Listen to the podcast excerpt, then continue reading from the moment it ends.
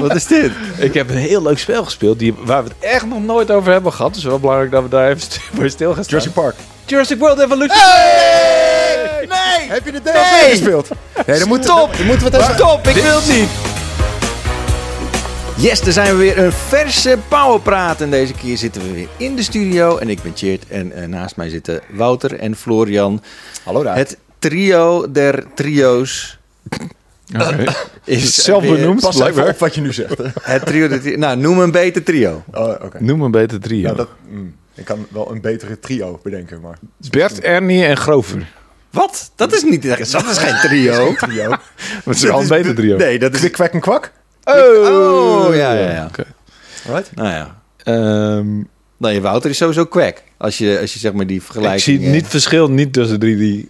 Ik noem mij een duck racist, maar ik zie het verschil niet tussen die drie fucking eenden. Okay. Echt geen idee wie... Wat is wat maakt Kwik... Oh nee, die nieuwe DuckTales zijn ze wel echt anders van elkaar. Ja? Hebben ze wel echt... Eén heeft een baard. De ene draagt wel een broek en de andere weer niet. Welkom bij de Powerpraat. Ja. Ja, leuk dat jullie er weer zijn. En ook jullie dat jullie kijken en luisteren. Hebben jullie een beetje een leuk begin van het jaar? Ik heb wel een vrij relaxed begin van het jaar. Relaxed? Ik ben even een beetje op de Terschelling geweest. Ja? En dat was eigenlijk wel heel relaxed. In je eentje? Nee, met mijn vriendin en kleine. En ging je zoon ook mee? Ja, dat is dan de kleine in dit geval, Tjeerd. Oh, oké. En er was dan van familie ook. En het was op zich wel heel relaxed, want ik ben daar een klein weekje geweest. En toen ben ik lekker naar huis toe gegaan. Ik heb mijn vriendin lekker achtergelaten daar. Dus toen was ik voor het eerst in, zeg maar een jaar of zo, was ik alleen thuis. En had ik geen kinderdingen omheen en geen zwangerschap en weet ik veel wat. Ja. Dat was een verademing, man. Was echt even lekker gewoon. Ja. Dus ik heb 3 dagen lang geslapen. Dat was heerlijk. Een beetje gegamed. Dus ja, nee, ik heb eigenlijk gewoon relaxed het begin van het jaar. En heb je dat dan gewoon ook eerlijk tegen je vriendin gezegd? Dat het een verademing was? Of moet je dat dan wel een beetje soort van inkleden? Van, ja, ik heb jullie zo gemist. Je vertelt dat inderdaad een beetje op een... Op een tactische manier, inderdaad. Ja, zeker. Ja, nee, maar het was wel relaxed. Okay. Voor de rest... CES een beetje gevolgd natuurlijk. Ja. Was wel leuk. Prima begin van het jaar daar. Oké, CES gaan we straks ook even over hebben. Vandaag gaan we het ook even hebben over 2023. Wat het ons gaat brengen en welke games we wel niet naar uitkijken allemaal. Wouter, heb jij een goed begin van het jaar? Nou ja, ik zat op Blue Monday bij de psycholoog, dus ja. Oh, misschien is dat een beetje een persoonlijk verhaal. Oh, ja, sorry, ik plap soms dingen eruit. Nee, prima. Zo, Wouter is veel harder. Kan dat kloppen, Luc? Luc is de regisseur. Ja. Oké, dankjewel. Gooi Wouter naar beneden. Ja, je hebt me al naar beneden gegooid door te zeggen dat ik niet consequent ben. Consistent. Ja. Is dat hetzelfde, consistent en consequent? Nee, je doet consequent steeds hetzelfde en je doet consistent steeds hetzelfde. Als je consistent bent, dan doe je consequente dingen. Ik vind het ingewikkeld. Als je consequent bent, dan geef je bijvoorbeeld 2 games die gelijk kwaliteit hebben, allebei een 88. Dat is dus toch ook heel consistent. Of zeg maar, als je game A afrekent op bugs, dan moet je niet bij game B in één keer de bugs maar voor lief nemen. Omdat het, weet ik veel, omdat het een goede franchise is. Daar ben je niet consequent. Nee. Maar, is dit nou een dig? Of is dat, heb ik dat gedaan? Nee, geen idee. Nee, niet dat ik weet. Nou, sorry, ik ben heel paranoia. Zit jij nou? Ja, zit je daarvoor bij de psycholoog? Noem je mij een blinde reviewer? Precies, maar dat komt gewoon, weet je, überhaupt 88 triggert jou al heel erg, zeg maar. Nou, nee, want dat doet jou denken aan bepaalde dingen. Heb je ooit nog weer een 88 gegeven, trouwens? Nee, precies. Ja, volgens mij wel. Jij hebt dat cijfer verbannen, denk ik. Nee, volgens mij... Het wordt of een 87 of een 89. Nee, volgens mij heb ik wel eens een 88 gegeven aan de game. Nee, zeker. Maar dat moest eigenlijk ook een 9 zijn. Nee, dat was gewoon precies net zo'n goede game als The Witcher 3. Oh, okay. Exact dezelfde gradatie van goedheid. Mm. Nee, ik heb vast wel eens een 88. Ik vind een 88 een prachtig nummer. Een soort van infinity nummer zo. Mm-hmm. Ja, 2 keer infinity. Maar dat breekt dat infinity dan weer niet? Zo'n min en min is plus. Ja, want de Witcher 3 is niet oneindig goed. Nee. Precies, dus Infinity plus Infinity is helemaal niks. Ofzo? Waarom hebben we het nu alweer over de Witcher 3? Het is 2023 en we hebben het nog steeds over fucking een game die 8 jaar geleden uit. Ja, we hebben een update gehad en zo. De next-gen update. Ja, we kunnen het er weer over hebben, toch? Op zich had ik ook... Ik heb ook overwogen om... Florian, je moet even wat in de microfoon praten. Niet in de microfoon, oké. Ja. Ik heb ook overwogen om hem weer te gaan streamen. Want Vulky 2, die leek dat heel erg leuk. Als ik zeg maar... Vulky 2 is echt... Ik waardeer hem heel erg. Meer dan Vulky 1. Ik zie aan je hoofd dat je grap wil maken, dus ik maak hem alvast voor je. Nee, ik maak helemaal geen grap. Nee, ik kan hem heel erg waarderen. Het is super Hij kan hem heel bij de hand zijn, maar ik waardeer het wel. Het is iemand die gewoon continu in de gaten houdt of alles zo goed gaat in onze livestreams voor de mensen die Vulky 2 niet kennen. Ja, precies. Hij is een vaste gast en hij houdt dingen bij. En hij zorgt ook bijvoorbeeld van, Wouter, is er niet tijd om de game te gaan spelen? Ik ben al een uur aan het lullen. Mooi, man. En hij heeft ook inderdaad wel een mening over wat we zouden kunnen spelen en zo. Is handig. Maar ik had overwogen om Blood and Wine, maar toen kwam ik erachter van, ik heb die game. Ik heb The Witcher 3 in mijn bezit. Ik heb hem gereviewd. Maar op een of andere manier heeft PlayStation dat niet opgeslagen in zijn winkel. Van, jij hebt die game. Dus dan moet ik die game opnieuw gaan kopen. En toen had ik echt zo heb je niet gespeeld op een ander platform? Ja? Nee, ik heb hem op de PlayStation 3 destijds gespeeld. Ik heb hem op de PlayStation 3 debug heb ik hem eerst gespeeld. Volgens mij is Wouter nog steeds echt extreem hard vergeleken met ons. Kan je er nog even naar kijken, Luc? Of naar luisteren? Ja. Ja. Sorry, ik zat naar luisteren. Ja. Ja. En ik heb hem dus op de debug PlayStation helemaal uitgespeeld. En toen kwam ik erachter dat ik mijn trofies niet mee kon nemen naar gewoon de PlayStation-omgeving. Ja. Dat was toen nog zo. Toen heb ik hem helemaal opnieuw op de PlayStation gespeeld. De zeg maar retail-versie. Dus absoluut. Precies, maar dat was nog op disk. Ja, dat was een disk, ja. Dus dan is het nog logisch dat PlayStation Store dat niet heeft opgeslagen. Voor nee, precies. Ik moet die disc vinden. Ja, en dat was het ding inderdaad. Ik was toen ook echt oprecht op zoek gegaan naar mijn fucking disc op de zolder. Toen keek ik naar die doos en dacht ik, sodemiet erop. Er is echt veel te veel. Dus je komt eerst met een verwijdering in de PlayStation Store en vervolgens... Nee, maar het gekke was, want ik had dus wel Blood and Wine, die DLC, die had ik wel al in mijn bezit. Die heb ik gedownload. Ja, tuurlijk, want die heeft geen aparte disc. Nee, toen stond ik daar zo van, nu heb ik de DLC. Oh, dat is geen standalone shit natuurlijk. Nee. Ah. Toch? Nee, volgens mij niet. Mm. Nee. Dus tot zover Doetje 3. En mijn begin van het jaar, prima. Ik bedoel, behalve dan die Blue Monday. Nee, die Blue Monday was ook prima. Ja. En hoe was jullie Blue Monday? Het is niet erg als je weet je ergens hulp bij nodig hebt. Nee, natuurlijk niet. Nee, absoluut niet. Ik heb gewoon even een gesprekje gehad. Op de Blauwe Maandag. Ja. Okay. En ik weet niet waarom ik het eruit geflapt heb. Laten we het er absoluut niet over hebben. Oké, nee. Ik dacht, je wilt er een soort van over hebben. Nee, maar dit is een soort van fraudiaanse verspreking. Het was gewoon... Dat je er niet over wil hebben, maar eigenlijk toch wel stiekem even een aai over je bol wil hebben. Ik vind het een leuk verhaal dat ik zeg maar de eerste keer ooit in mijn leven naar de psycholoog ben geweest op Blue Monday. Van krijg je dan ook korting of zo? Het is echt de meest sneuwe dag om hier te zijn. Dus hier heb je €5 korting. Ja, precies. Sad ass korting. Ja, oké. We hebben een boordevolle uitzending. Dus laten we er maar direct met kop en oren induiken. We hebben namelijk comments van de week. Hey. En dat is mooi. Zoveel leuker als je hem hoort. Zeker, ik hoor hem wel. Van de week. Dit zijn de comments. Van de week. Comments. Van de week. Dit zijn de comments. Van de week. Ja, dit zijn de comments van de week. Je wil niet weten hoe Cheer me aankijkt. Wel die... de comments van de week. Eentje is van Jeroen. En die zegt... Mannen, vraag je tussendoor. Wat vonden jullie eigenlijk van Kena: Bridge of Spirits? Ik ben totaal niet van dit soort Disney-like games. Maar deze was echt verrassend goed. Ja, ik heb ik had toen een streamserie waarin ik 3 verschillende games en één stream deed. En dat was Ratchet & Clank. En dat was Kena. Dat was nog zo'n PlayStation Studio. Oh, Returnal.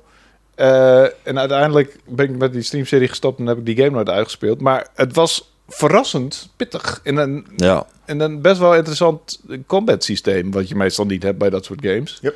Van die cartoony, zeg maar. Of cartoony, het is meer een soort van animatiefilmstijl-achtige game.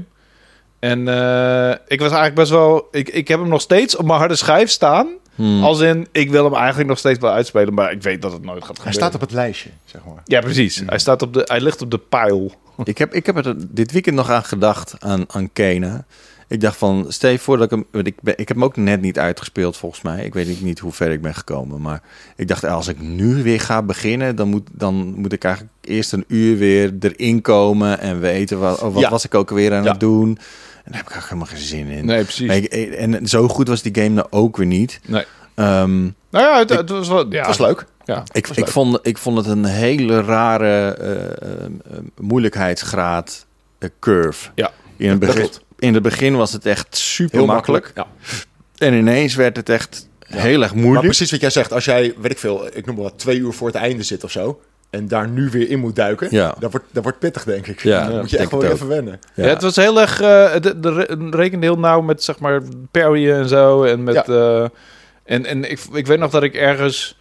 Het was best wel makkelijk. En toen in één keer hingen er allemaal beesten in de bomen. Die waren op me af aan het schieten. Dat was het moment inderdaad. Ja. In één keer die moeilijkheidsspijk kwam. Ja. Toen moest ik dat 10 keer overdoen of zo. Nou, niet zoveel, maar... En toen later kwam er ook een eindbaas die echt heel erg pittig was. En volgens mij niet. Dat was een eindbaas met die apen in die bomen. Right, maar daarna kwam er nog één die... dan kreeg je een soort van systeem geleerd... dat als jij van die kleine vijandjes afmaakte... dat je dan extra soort van toverkracht kreeg... Precies. Om die grote dude af te maken of zo. Ja. En die was ook wel lastig. En daarna ben ik vrij snel gestopt. Maar niet omdat ik het te moeilijk vond. Of ja, dan is je daarmee inderdaad niet ver Nee. Het was echt een paar uur erin. Echt, misschien... Ik heb 4, 5 van die streams gedaan volgens mij. Dus dat zou... En het was 3 games in 1 stream. Dus maximaal 1 uur per game. Dus dat was 4, 5 uur in de game of zo. Ja. Ik vond het, de platformactie vond ik een beetje... Ja, voelde heel erg oldschool aan. Was er ook platformactie? Ja, nou ja, actie. Ja. Het is wel het battlesysteem wat die game echt een beetje speciaal maakte. Ja, en natuurlijk het stijltje. Precies, het contrast is heel erg groot. Omdat het ziet er heel erg lief en leuk en laagdrempelig uit. Maar dat is het dus eigenlijk niet. Ik heb heel erg genoten van die game. Ik heb hem op Platinum staan, uiteraard. Ik vond het leuk. Ja, maar ik heb ook wel eens verhalen gehoord van vaders en zoontjes... die dachten, dit is een leuke game om samen te doen. Ja. De eerste eindbaar dacht van... Het is best duister, inderdaad. Ja, ook dat. Ja. Ja, precies. Dat het verhaal ook wel een soort van duistere wending neemt op een gegeven moment. Ja. En je hebt zo'n... Dat kan ik me nog herinneren. Er zit zo'n soort van schattig vrouwtje in. Ja. En die wordt op een gegeven moment soort van overgenomen door die... evil shit. Ja. En die vervormt helemaal een soort van in zo'n boom. En dan denk je van, wat? Het is gewoon een heel schattig lief vrouwtje. Wat gebeurt hier? Ja, dat is best wel grappig. Want die Amber Studios heet het toch? Ja. Amber Lab. Amber Lab, ja. Ze waren gewend om dit soort gewoon die animatiefilms te maken. Maar, ik ben wel benieuwd of ze nog een ander project in de... Vast wel. Volgens mij is dit best wel een succes geweest. Dus ik denk wel dat ze met iets nieuws bezig zijn. Ja. Of dat Kena 2 is of iets compleet. Maar daar kijk ik wel heel erg naar uit. Omdat ze nu wel gewoon... Dit is een debuut. Wat meer ervaring hebben in games. Ja. Dus ik bedoel, voor een debuutgame is dit gewoon... Goed, ja. Ja, zeker. Ja. Ja, zeker. Ja. Ik vind dat hele duistere kinderen-ding wel grappig. Duistere kinderen? Nou ja, ik bedoel, het begint steeds meer terug te komen van... Vroeger had je echt van die dark fucking films... dat je echt dacht van, is dit fucking... Van Dark Crystal en zo en Watership Down. Nou, dat is echt een beetje traumatische shit. Ja, Benjamin Ben. Oh my god. Maar het begint een beetje terug te komen. Want ik heb laatst Guillermo del Toro's Pinocchio gezien. Jezus, dat is echt... Wat is daarmee gaande inderdaad? Met dat soort... Nou, dat begint echt... Nee, dat is niet te spoiler. Een vriend van mij die ging dat met zijn dochters kijken. En die zei van het is toch Pinocchio voor volwassenen, zeg maar? Ja. Snapte niet helemaal hoe dit Pinocchio... Ja, het zei van, het is niet echt helemaal bedoeld voor kinderen, toch? Nee, maar het is wel stop motion en het is een kinderverhaal. Maar die eerste, zeg maar die Disney Pinocchio, die was ook best al wel... zeg maar, duister. Die was ook niet echt vrolijke huppelfilm. Nou ja, sowieso. Er zitten in veel Disney-verhalen zitten best wel wat weird shit. En maar tegenwoordig niet meer. Dat was meer in de jaren 80 en 90 zo. Ja. En tegenwoordig zijn ze best wel, weet je, er mag geen dood in zitten. En er mag niet eens gerefereerd worden naar dood. Maar ik heb Slumberland gekeken. Ja, en... maar wacht, in Disney-films wel. Ja, dat is wel waar. Ja, dan gaan wel mensen dood in Disney-films. Jawel, dat is ook wel zo. Ik bedoel, maar is dat niet dan... Nee, Pixar zit ook wel wat dood. Maar ze zijn er wat voorzichtiger mee geworden of zo. Ze zijn wat meer bezig om kinderen te beschermen. En ik heb het gevoel dat het nu weer op zijn terugloop is. Dat ze sowieso van, ja, mensen gaan dood en dan mogen kinderen best weten. Hier, fucking Pinocchio en Geppetto is een kind. Die gaat helemaal hartstikke dood in de eerste helemaal scènes. Hartstikke dood, ja. En die gast is echt super depressief. Loopt alleen maar te janken een paar jaar lang. Zegt, wow, oké. Jee, je kunt de film. Maar anyway, dat is echt een hele grote... hoe heet dat? Off-topic. Ja, maar om hoewel even Kena over... wel duister. Maar Kena, omdat Kena ook duister is, zeg maar. Juist. Maar even over duistere kindershit. Mister 1980, die zegt... Mede dankzij het enthousiasme van Wouter vorige week Marvel's Midnight Suns gekocht. En ben inmiddels behoorlijk hooked. Oh, ja. De eerste 2 à 3 uur dacht ik nog... Meh, maar ben blij dat ik door ben blijven spelen. Dat had ik dus ook aan het begin, ja. Ik ben benieuwd hoeveel mensen daadwerkelijk nog die stap hebben gemaakt om die game op te starten. Ik zag Simon Zeilemans er nog over twitteren dat hij heel blij was dat hij dan was begonnen. Oké. Jij bent eigenlijk voor de rest dan de enige die daar nog over hoort. Maar nu Mr. 1980 zegt... there you go. Ja, maar Mr. 1980 is wel de guy waar mensen naar opkijken. Van, als hij daarmee begint... Ja. Nee, ik ben nog steeds ermee bezig, want ik ben hem opnieuw begonnen op PlayStation 5. En ik begin nu aan het einde te komen van mijn PlayStation 5 playthrough. En dat is echt... Ik zit nu wel... Je hebt hem nog niet uitgespeeld, toch? Nee, dus nou op PlayStation 5 ben ik hem aan het uitspelen. En ik zit nu echt ver over de 100 uur heen.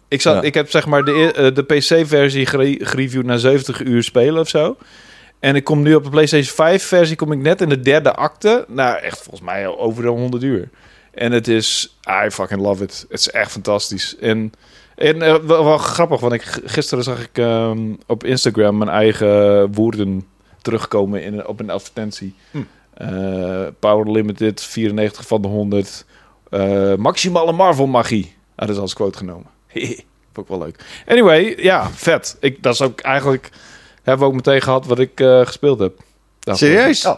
Nou ja, maar heb je nog dingen, ben je nog dingen tegengekomen waarvan je denkt van... nou, die game is nog beter geworden omdat ik nu dit heb gezien... of juist iets minder goed? Omdat... Nou ja, ik heb hem dus heel erg... Nu echt alle side shizzle heel erg op gefocust. Dus dat doe je in een review wat minder. Hoewel ik daar ook wel gewoon... zeg maar, dat noemen ze general missions. En ik heb hem helemaal opgeschroefd naar... de allerhoogste moeilijkheidsgraad. Dus dat is Ultimate 3. Dus nu is het echt... Elk gevecht is een fucking puzzel. En ik ben elk gevecht ook best wel lang bezig nu. Dus daarom stop ik ook zoveel tijd in. Het jammer is dat zeg maar... de collectibles en unlockables... en de dingen die je aan je characters kan veranderen... qua pakjes en kleurtjes en zo... die raken op een gegeven moment een beetje op... Ja. Dus dat is wel jammer. En de research kun je niet meer doen. En dat is wel zonde. Maar dan gaat het verhaal in één keer weer... krijg je een bepaalde twist. En wordt dat weer een stuk boeiender. Ja. Dus uiteindelijk vind ik het... Zeg maar dat tegen elkaar opwegend... Blijft het gewoon de hele tijd even boeiend. En je hebt steeds...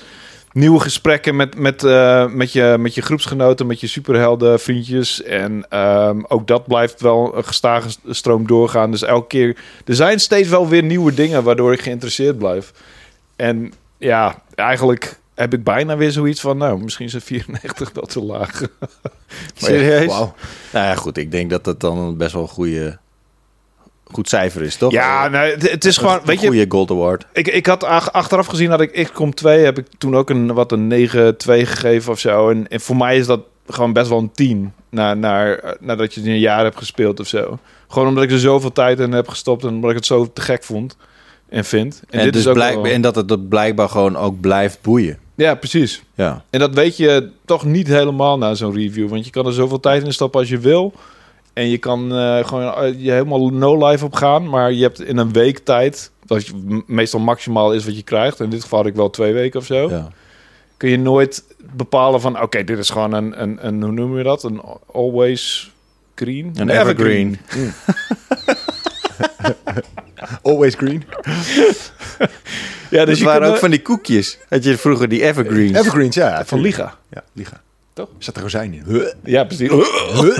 Wat? Eens. Wat? Hoe kun je haat op rozijnen? Hoe kun je niet te vreten? Het zijn bejaarde druiven. Precies, uitgedroogde druiven. Krenten zijn echt kut, maar rozijnen zijn lekker. Wat is het verschil tussen krenten en... Die zijn er zit een lekkere chew in de rozijn. Er zit geen lekkere chew in. Er komt echt je bijt erin en dan komt zo'n kwakje vies vocht uit. Zo.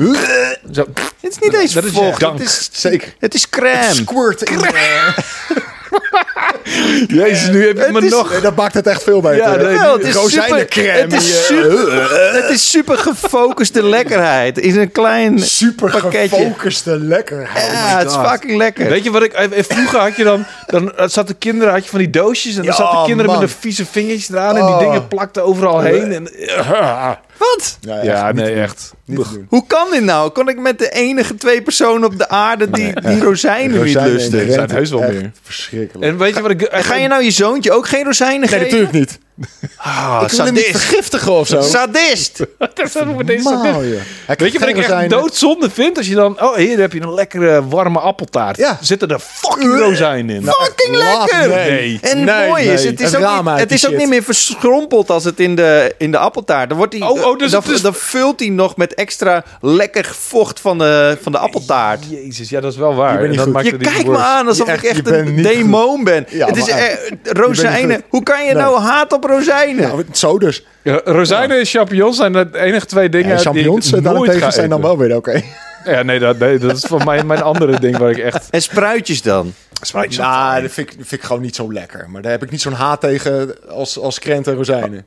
Echt haat gewoon. Maar heb je haat? Ja, zeker. Okay. Ik ook wel. Ja, zeker. Ik heb meer haat dan champignons, maar rozijnen kan ik nog wel doorslikken. Dat ik denk, ja.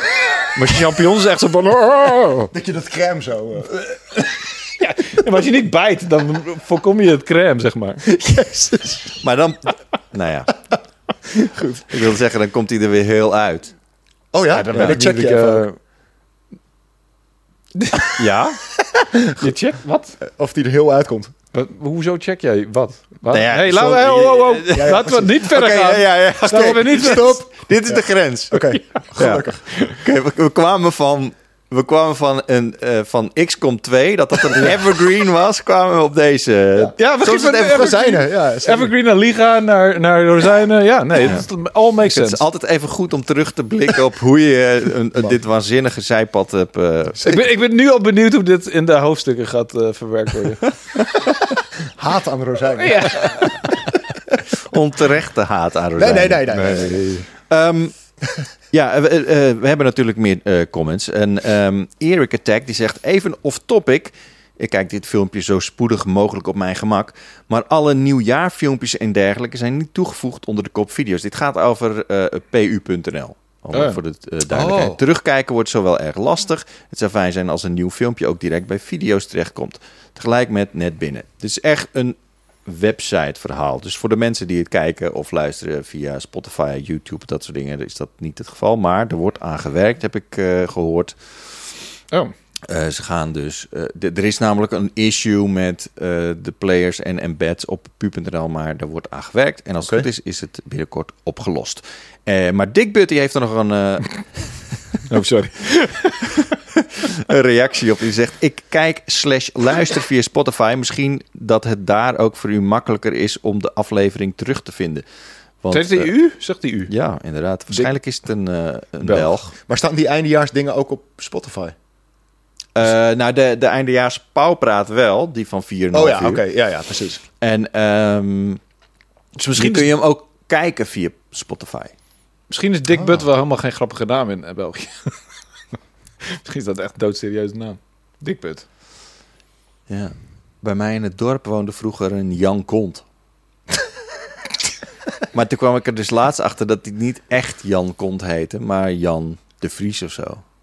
Dip. En toen vroeg ik aan mijn vader van waarom heet hij dan Jan komt. Nou, omdat die hele familie blijkbaar niet werkt. Ja, ja, dus okay. Dat zijn allemaal uitkeringtrekkers. Zeg maar. Dus die zitten allemaal op hun kont. Dus toen dacht ik, oh ja, dit is wel typisch zo'n dorpending, zeg maar. Yeah, wow. Maar dat vind ik Wietse Patsvakkel wel een leukere bijnaam. Ja. Is dat een bijnaam? Of ja. Dat is een echte naam. Ja, die stond dan met oud en nieuw. Had hij altijd zo'n fakkel in zijn hand. En dan stond hij dan... En had altijd van die gouden kettingen. Wietse Patsvakkel. Stond hij dan in de straat zo... Met die fakkels te zwaaien. En toen heette die Wietse Patsvakkel. Wow. Ja. Omdat hij een patser is met een fakkel. Ja, precies. Ja. Dat is wel echt wel een toffe bijnaam. Ja. Ik heb nog heel veel verhalen over bijnamen. Maar misschien is dat voor een andere podcast. Ja. Hebben jullie...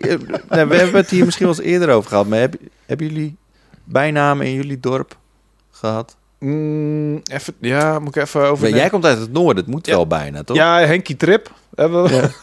Maar dat is gewoon een gast die in een trip is blijven hangen. Dat is niet zo... Nee, dat is eigenlijk niet zo leuk, nee.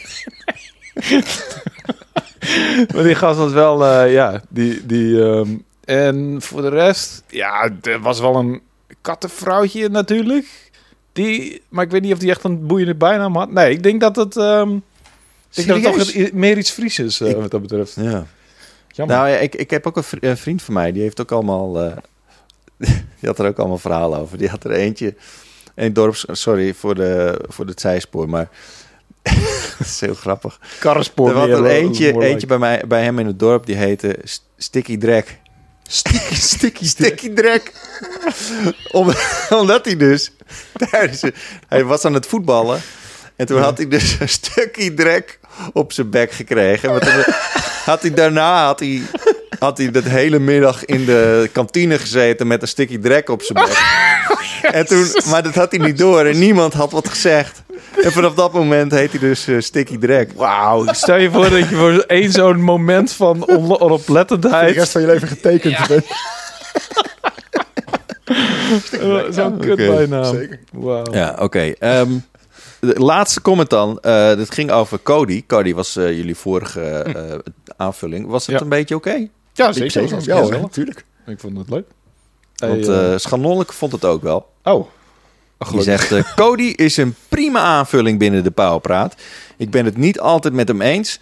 Maar hij geeft altijd goede argumenten voor zijn mening. Dat is ook wel verfrissend. Oh, hallo. Ja. Dat doen wij nooit. Wat een fijne comment. En toen dacht ik, wait a minute. This is not a compliment. Ja, dus Cody doet dat dus wel goed. Wij moeten daar nog even aan werken, blijkbaar. Ja, of misschien hij is het met ons eens. Dus hoeven wij niet, zeg maar... Het is voor hem verfrissend dat iemand waar hij het niet mee eens is... Je geeft er wel een mooie draai. Ja. Alsnog geeft er een mooie draai. Oh, dat zal het wel zijn. Ja, dat is het. Dat is het inderdaad. Dat bedoelt hij. Dat is het sowieso. Oké, cool. Gelukkig.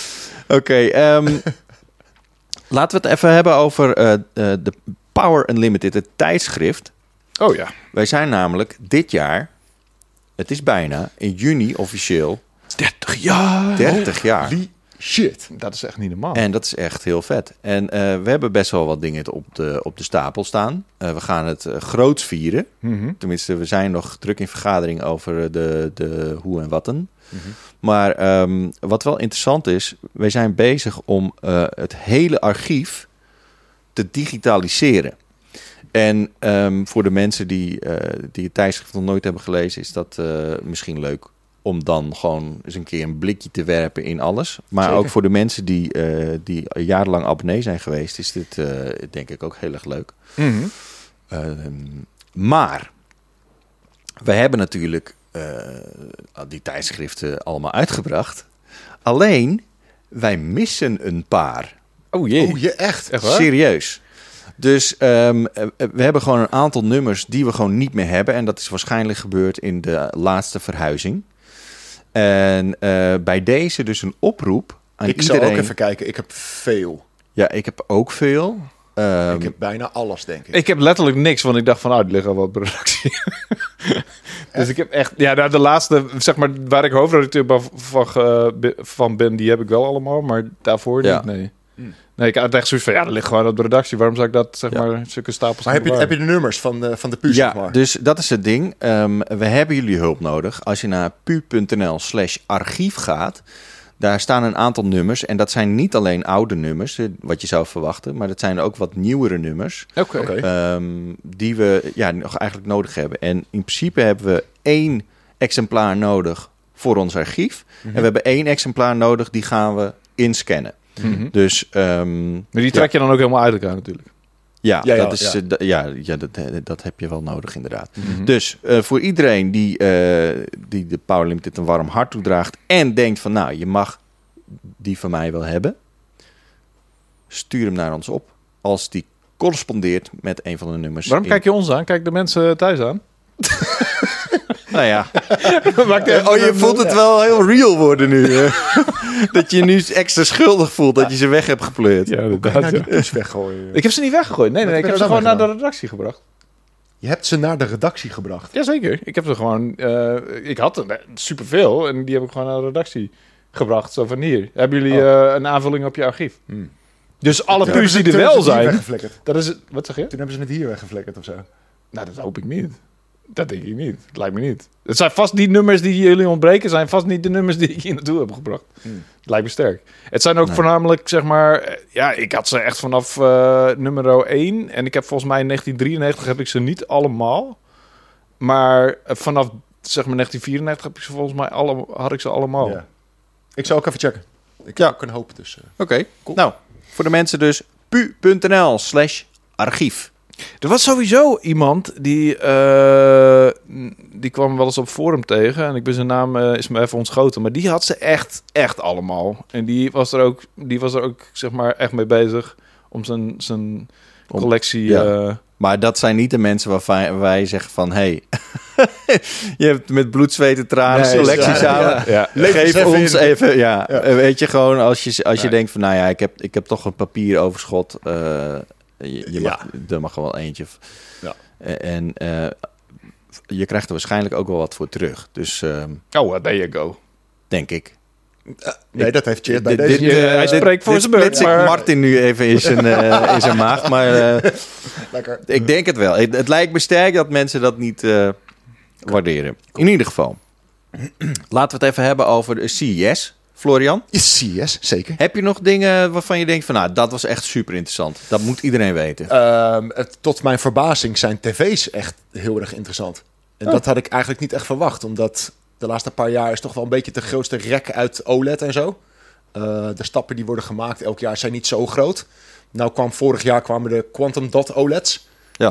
Die hebben een speciaal Quantum Dot filter. Waardoor ze nog weer feller zijn, nog mooiere kleuren hebben enzovoort. En dat deed Samsung. En eigenlijk waren daarvoor al die panelen van LG. Dus daar kwam wel echt een beetje een verschuiving in de markt, zeg maar. En nu voor dit jaar zijn er dus weer nieuwe Quantum Dot OLEDs... die ook weer door Samsung worden gemaakt. En die echt weer een flinke stap vetter zijn weer dan vorig jaar. En LG die geeft ook echt flink gas met hun soort van traditionele panelen... Die zijn 70% feller dan de oude panelen. Holy shit. Dus waarom is alles feller? Ik wil juist minder fel. Ja, maar jij hebt een rare oogafwijking. Ja, maar die hebben andere mensen ook wel. Maar ik ben de enige. Nee, jij bent de enige die dat heeft. Echt waar. Het is gewoon een cilinderafwijking. Dat hebben meer mensen. Maar met cilinderafwijking ben je dan gevoeliger voor lichte schermen. Het bounced het niet op de juiste... Omdat je hebt, zeg maar, een soort van rugbybalvormig oog heb je dan. Ja. En dat betekent dat de reflectie... Het bounced niet goed op je ogen. Wat betekent dat, zeg maar, je ziet heel veel spikes. Oh, serieus? En dat heb ik met lichten... Erg. En ik vind eigenlijk OLED best wel vervelend wat dat betreft. Ik vind het echt niet... En dat is heel grappig, omdat Chert vindt OLED eigenlijk niet fijn... omdat het niet fel genoeg is voor jouw woonkamer. Ja. Jij vindt het te fel. Ja. Ik heb het wel bijgesteld natuurlijk enigszins. Je kunt wel met... Maar OLED is toch een van de minst felle panelen, zeg maar. Mm-hmm. Als je... Ja. Nou, het zijn vooral die HDR-highlights waar hij last van heeft. Dus als je een donker beeld hebt met iets heel licht... HDR is het probleem. Het is meer HDR inderdaad, eigenlijk wel. Het is eigenlijk wel... Maar het is ook de felheid ervan. En het is... En ik heb vooral last van, zeg maar, witte lichten. Ondertiteling vind ik heel vervelend in het wit. Ja. En als het heel bright is, dan... Ik zet ze het liefst op geel, maar dat vind ik dan wel ook weer lelijk. Wat wij zeg maar hebben in virtual reality headsets... Ja. Waarin je een licht ding hebt op een donkere achtergrond... dan krijg je God rays. Ja. Dus dan krijg je van die witte wazen zeg maar uit de letters en weet ik wat. Dat heeft hij gewoon constant bij hele witte dingen. Dus ik kan me voorstellen dat als het nog veel feller wordt... dat hij helemaal gek wordt...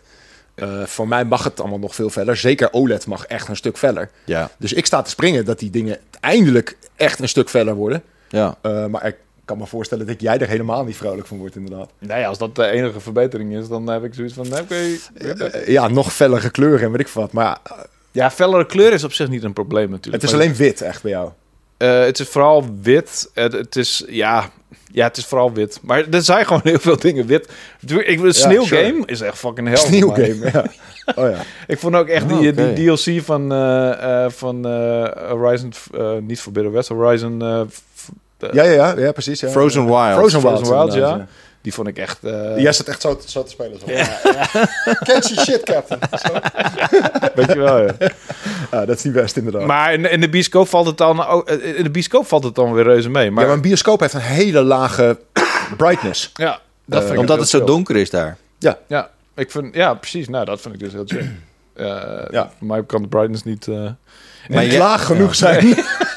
Het is wel echt heel raar, ja. Iedereen zit te geilen op super vettige brightness.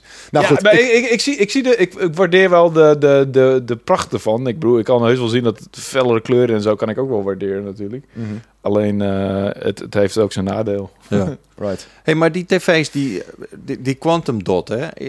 Kwam dat al in de buurt van die LG-panelen? Of dit jaar? Afgelopen jaar, zeg maar, die Quantum Dot OLED. Ja, die heb ik vorig jaar de prijs gegeven voor beste game TV van het jaar. Oh. Dus die was al vetter dan de LG's. Nu doet Samsung er een flinke schep bovenop, maar LG dus ook. Ja. En het zijn wel echt twee aparte technieken, om maar zo te zeggen. Dus de vergelijking dit jaar wordt echt heel erg interessant. Ja. Omdat vorig jaar zat dat allemaal nog wel redelijk dicht bij elkaar. En ondanks dat Samsung wel iets nieuws deed met dat Quantum Dot filter... het was natuurlijk ook een soort van het eerste probeersel. Er zaten ook wat kinderziektes in. Dus ik verwacht dat ze dat echt eventjes naar een nieuw niveau tillen nu. Maar omdat ze dat hebben gedaan, hebben ze LG ook natuurlijk een flinke schop onder hun hol gegeven. Want LG die dacht ineens, hey, wacht even, wij maken al die panelen. En nou gaan zij er ineens met die buit vandoor. Ja. Dus zij moeten hard terugslaan... zodat al die fabrikanten weer denken... nou, we gaan weer LG-panelen nemen voor onze tv's. Oké, dit is een super interessante ontwikkeling. Het wordt echt heel vet, ja. Hey, dan even iets anders over tv's. Want ik hoor dus... zeg maar, als je dus nadenkt over de... hoe noem je dat? De tijd waarmee je met een tv kan doen, zeg maar. Hè? Het zijn best wel dure dingen. Zeker. Deze week sprak ik Martin. En een weekje daarvoor zag ik ook een tweet van Jari, een van onze freelancers. Mm-hmm. En dat ging over dode pixels. Ah. Die hebben beide een LG-paneel, als ik het goed heb. Maar Martin heeft al een keer eerder zijn hele paneel moeten laten vervangen vanwege een dode pixel. Oh en my nu, God. Hij zegt... Maar hij heeft dus een LG C9. Zeg maar, hele bovenste rand... alleen maar dode pixels. Ja, het zijn vaak clusters, noemen ze dat. Dus het is vaak niet één dode pixel. Want ook als het er maar eentje is, dat is zo klein... dat zie je haast niet. Dus je moet er echt zo voor zitten. En dus vaak zijn het clusters. Dus dat zijn gewoon groepjes van dode pixels. Of soms zijn het pixels die vastzitten. Dus dan geeft ze nog maar één kleur weer, bijvoorbeeld. Dus als jij, weet ik veel, iets roods kijkt... dan heb je een paar blauwe pixels ertussen of zo. En dat valt natuurlijk ook heel erg op. En ja, dat is vooral een probleem van een paar jaren terug. Zelfs als het inbranden en dat soort dingen, weet je. Er worden echt wel flinke stappen in gemaakt. Maar ja, het is wel een ding. Maar dat is niet per se een OLED-ding. Dat kan ook bij LCD gebeuren. Al is OLED er wel... gevoeliger voor, om het maar zo te zeggen. Maar ik ben wel benieuwd, gewoon omdat zijn boys met hun harses op het paneel hebben lopen rammen. Maar daar krijg je geen dode pixels van, toch? Nee, precies. Nee, ik ben wel benieuwd. Ja. Ik ben wel benieuwd, want het is eigenlijk... Het is lastig, weet je. Want jij test zo'n tv en je denkt van... nou, dit is perfect voor gamers. Maar het is natuurlijk ook... Er zit ook een kwestie in van... oké, maar hoe lang kan ik zo'n ding nou eigenlijk gebruiken? Ik leg nu €1500 neer voor zo'n tv. Mm-hmm. Ja, je wil natuurlijk niet dat die over 2 jaar gewoon... Nee, maar daarom zit op de meeste tv's zit 3 jaar garantie. En je kan vaak bij de fabrikant zelf... kan je dat heel gemakkelijk uitbreiden naar 5 jaar. Tegenwoordig zit daar ook pixel... clausule zit daarin. Oh, serieus? En dus inderdaad...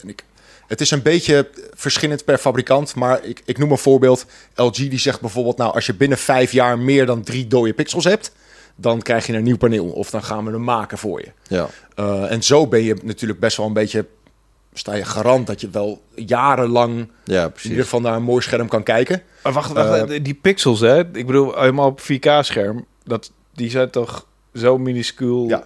dat ga je gaat 3 pixels toch niet zien? Nou, dat ligt maar er dus... Maar dat is het probleem. Als je ze ziet... Ja, want je kan je niet aanzien. Nee, dat klopt. En als het 3 pixels zijn die dicht bij elkaar liggen... dan kan je dat wel zien. Of als het 3 pixels zijn die bij elkaar liggen... die een andere kleur weergeven... dat kan je wel zien. Ja, en als je hem gebruikt als televisie... en hij staat, weet ik veel, 5 meter voor je... dan zie je dat ook niet zo. Maar als je hem gebruikt als PC-monitor bijvoorbeeld... ja, precies wat Cheert zegt, want je ziet het... Ja. Je kent Ansi. Ik had dat met een van mijn eerste HD-schermen. Daar zaten strepen op, witte strepen. En die zag niemand behalve ik. Oh, dat is ook lekker. Maar dat zullen je rugpiogen wel. Ik wilde net zeggen. Dat was het niet. Het was letterlijk van die witte horizontale strepen. Nou, dat heeft niks te maken met mijn oogafwijking. En die televisie heb ik toen zelfs aan mijn toenmalige schoonouders gegeven. Die hadden echt zoiets van, ik heb er geen idee waar je het over hebt met je fucking strepen. Ik vind het een prima scherm. En ik zei, nou, ik zie deze strepen en ze zijn er. En het waren gewoon witte strepen die vooral opvielen op een donkere achtergrond, zeg maar.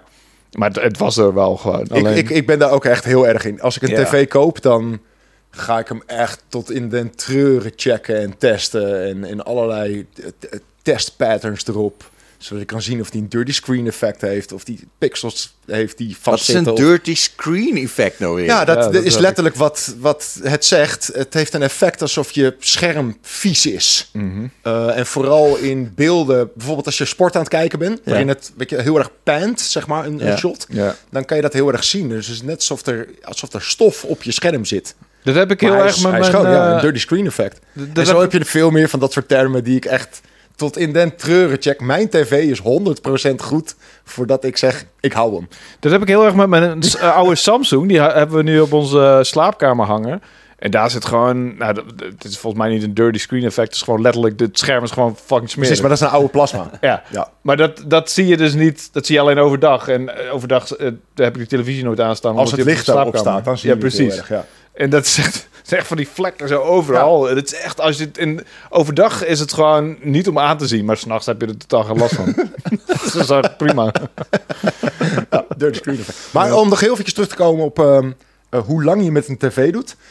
Een gemiddeld huishouden doet ongeveer een jaartje of 8 met een televisie. Ja. En echt liefhebbers, die doen meestal een jaartje of 4, 5 met een televisie. En de reden daarvoor ook is omdat...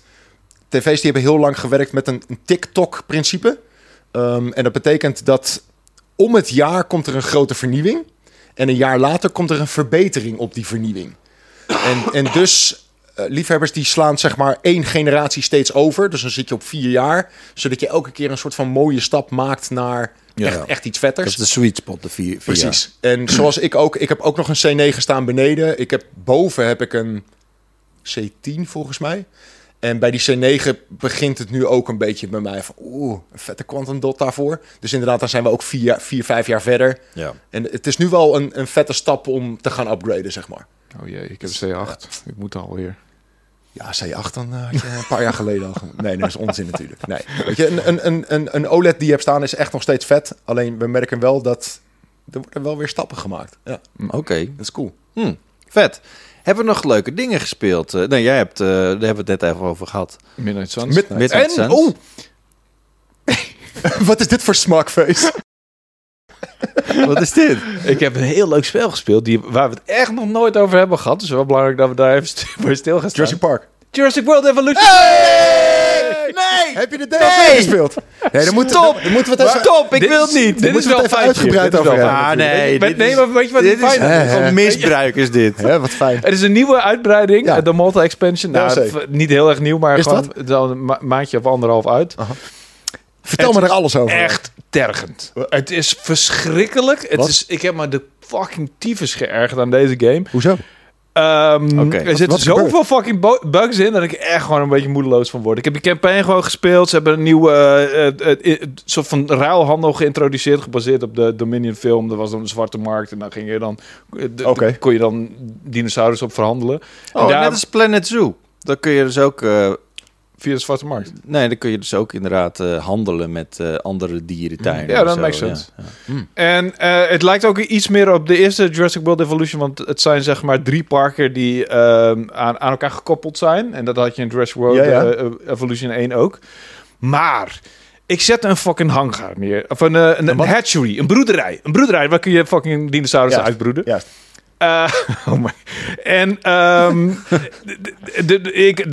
Ik had er een shitload aan de dinosaurus ingestopt en die moest er allemaal uit, weet je? Die moet er allemaal uit. Met een helikopter. Dat kan, ja. En toen heb ik de eerste batch met een helikopter eruit gehaald. Die helikopters kwamen eraan, die bleven boven mijn broederij hangen. Right. Toen drukte ik volgens mij per ongeluk voor de tweede batch op release. Ja. Nu zijn die fucking helikopters zitten daar vast. Die komen daar niet meer weg. Dit was ongeveer aan het begin van mijn campaign. Ik had ongeveer 3 sterren op dat park. Dus dan moet je nog 2 sterren en dat duurt het langst. Zeker, ja. Die helikopters zijn daar de hele fucking campaign bleven daar boven hangen. Ik kon die broederij niet weghalen. Omdat hij zegt van, joh, er zitten nog dinosaurus in. En ik werd helemaal gek van het geluid van die fucking helikopters. Volgens mij betekende het ook nog dat ik 3 minder transporthelikopters had. Ja, want ik wilde net zeggen dat er zitten niet eindeloos helikopters in. Dus je hebt er 5 volgens mij. Dus elke keer als ik nou dingen ging transporteren, had ik maar 2 helikopters. Dus het ging tergend langzaam elke keer.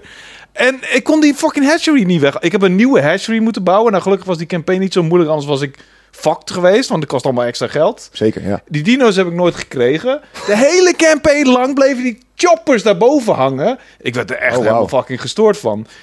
En er was ook nog een soort van... Ja. Had je toch gelijk? No shit. En er is ook nog een dingetje. Je hebt nu zeg maar... ook door die ruilhandel heb je nu... je moet dinosaurus die je wil verkopen, moet je op een boot gooien. En dan kun je ze vanaf daar verkopen. Dat werkte ook voor geen meter, want hij registreerde de helft van de dinosaurussen niet die ik in mijn boot had zitten. En het was allemaal gesodemieter.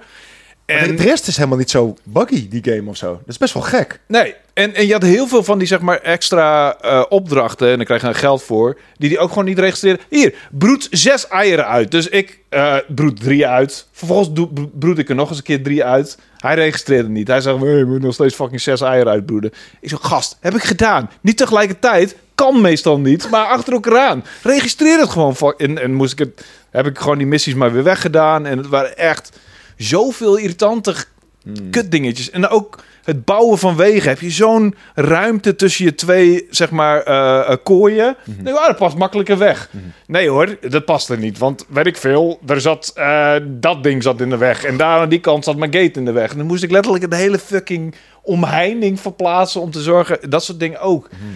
Bruggen. Geef me fucking bruggen, voor fuck's sake. Ja, je bent Wouter Bruggen. Maar goed, ik heb dus... Uiteindelijk was het wel een leuk verzonnen campagneetje. Ik heb er wel een soort van... Het was verzonnen. Het was niet echt gebeurd. Het idee... Waar gebeurt verhaal? Het idee was leuk verzonnen van het campaign. Het was leuk ingespeeld op die film weer. Maar wat een gezeik, jongen. Echt, ik had er ook helemaal geen plezier. Het moet een soort van ontspannende bezigheid zijn, dat Jurassic World, toch? Ja. Tenzij je al die challenges gaat doen, dan is het dat is niet relaxed pakken. Inderdaad, maar ja. Maar dit was echt helemaal niet. Het was helemaal niet leuk. En ik word ook helemaal gek van die 3 helikopters. Kan niet en ik kon het ook niet vinden of zo, die bug. Van nergens. Het ging helemaal terug naar zeg maar beginbugs van toen die net uitkwam. Mm. Dat is het enige wat ik kon vinden van helikopters die bleven hangen. Het was geen leuke... Ik was dat stukje voor oog gespeeld aan het schrijven. Ik dacht, ik kan letterlijk 4 pagina's vol zeiken over wat voor kutboys er allemaal in zaten. Dit is nog lang niet alles, zeg maar. Dat ga jij dus niet meer spelen. Dus, dat klinkt niet fantastisch. Nee, tijd is geld. Wat kost dat? Nou ja, volgens mij €20. Belachelijk. Ja, belachelijk. En er zit ook geen nieuwe Chaos Theory campagne bij. Ja, hou op. Dat is wel jammer. Maar wel allemaal nieuwe challenges, nieuwe maps, nieuwe sandbox dingen. Ik wil geen challenge meer doen, man. Nee, ik snap ook niet dat jij dat gedaan hebt. Dat is wel heel... zeg maar, die challenges, als je die op Jurassic speelt, cheert... Ja. Dat is, je moet alles zo... Je moet een park bouwen, 5 sterren. Perfect. En je moet alles zo efficiënt en perfect doen. En geen seconde verspillen. Dat is gewoon niet... Ik snap überhaupt niet hoe je dat voor elkaar hebt gekregen. Ik ook niet. Dat is echt niet te doen, toch dan. Ja, dat is een bitje. Je kan één fout weggetje en je bent al fucked zo'n beetje. Soms wel, ja. Dat is echt, nou ja, goed. Ik werd er al... Ik vind het een ontspannen ding om te doen, Jurassic World Evolution. Dus die challenges... Over het algemeen wel, ja. Zeker. Die challenges lijkt me echt helemaal niks. Want dan moet je gaan... Dat is gewoon, ja, dat is gewoon alsof, werk. Alsof je in een chef-restaurant voorbereiden. Heb jij nog wat gespeeld, Florian? Nou, ik heb een week op Terschelling gezeten. Dus daar heb ik heel weinig gespeeld. Wat Switch games, niet noemenswaardig. Ik heb Crisis Core Reunion heb ik op Platinum gezet. Dat vond ik dan wel weer vet. Maar waar ik me wel bezig mee heb gehouden... het is niet echt gamen... maar ik verveelde me een beetje op Terschelling. En dus ik heb de Lego Bowser in elkaar gezet. En dat is echt zo cool. Vroeger vond ik Lego heel erg vet... maar echt toen ik een klein ventje was. En daarna ben ik het eigenlijk gewoon vergeten. Of ik weet niet. Ja. En een paar jaar terug kwam die NES uit van Lego. Ja. En die vond ik zo cool. Dus ik dacht gewoon, ja, fuck it, die moet ik gewoon hebben. En toen ging nou inclusief pistool? Of hoe heet die pistool? Nee, is geen zapper. Nee. Het zit een tv bij, de console, een game. Die kan je ook echt in die console schuiven. Ah, het is cool. En controllers. Ja. Super tof. En die had ik in elkaar gezet een paar jaar geleden in Frankrijk samen met mijn vriendin. Dat vond ik zo leuk. En nu gingen we dus naar Terschelling toe. En ik dacht, ja, ik ga me vast vervelen daar s'avonds. Het is echt geen reet te doen op Terschelling op het moment. En dus die heb ik meegenomen. En daar zijn we inderdaad een week mee bezig geweest. Het is echt een flink project. Oh, is hij zo groot? Ja, het is een vette unit. Joh. Hij is echt zo hoog, zo breed. En hij staat op een soort van standaard troon of zo. Yeah. Het is echt heel cool. En zijn kop kan helemaal bewegen. Hij kan vuurballen, kan die schieten. Dus er zit een heel mechanisme in... het is echt heel vet. Ja. Staat dus de ballen ook uit meerdere stukjes? Dat die zo kapot gaan? Als je ze niet. Nee, dat niet.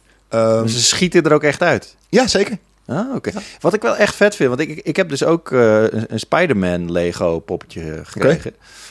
Okay. Ze combineren nu heel erg veel met dit soort dingen. Technisch Lego met... gewone Lego, zeg maar. Mm-hmm, ja. Dus dat vind ik wel heel, heel cool. Ik vind het ook heel vet, inderdaad. En die Bowser, het is best wel ingewikkeld. Je moet echt goed kijken. Kleine foutjes die liggen op de loer. Waarin je, weet ik veel, een blokje met 7 puntjes hebt. Je moet hem op de 5e zetten, maar je zet hem op de 4e. Ja. En dan pagina's later denk je ineens... Maar ik kom hier een stukje tekort, weet je. Dan... En ik had het heel vaak bij die IKEA-meubels gehad. Ik dacht, kut.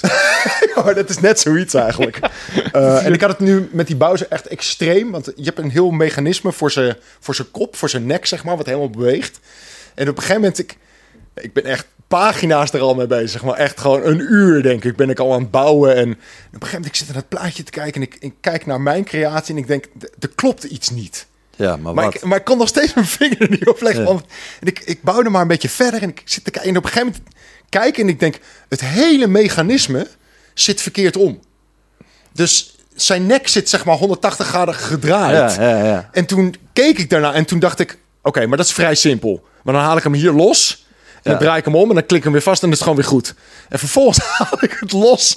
En ik kijk naar wat ik in mijn hand heb. En wat ik hier heb. En ik... Oh, fuck. En ik was me helemaal kwijt. En ik moest echt... pagina's terug om gewoon weer dat weer helemaal op te bouwen. En, gebouwd, zeg maar. Ja, eigenlijk wel. Ja. Oh, fuck. Ja. Maar het is heel erg tof en het is heel ingewikkeld. Je moet heel erg goed opletten. Ik vind het echt een leuk alternatief voor een avond gamen of zo. Ja. Je zit gewoon lekker te Lego en je zit lekker een beetje in je bubbel. Ja, superleuk. Het is echt heel erg tof. En ik merk dat ik het zo leuk vind dat ik heb er zelfs een lijstje gemaakt nu met alle Lego dingen die ik nog zou willen hebben. Oh ja, cool. Dus je hebt een hele vette Horizon ook, die Tallneck, die wil ik hebben. Je hebt een hele coole van Sonic, die Green Zone, dat eerste level. Ja. Die vind ik heel cool. Je hebt nog zo'n Super Mario blok, zo'n vraagteken zeg maar. Ja. Als je die open doet dan die is heel cool. 64, ja. Mario 64 wereld uit. Ja, het is echt. Ik heb het weer helemaal ontdekt. Ik vind het zo cool. Ja.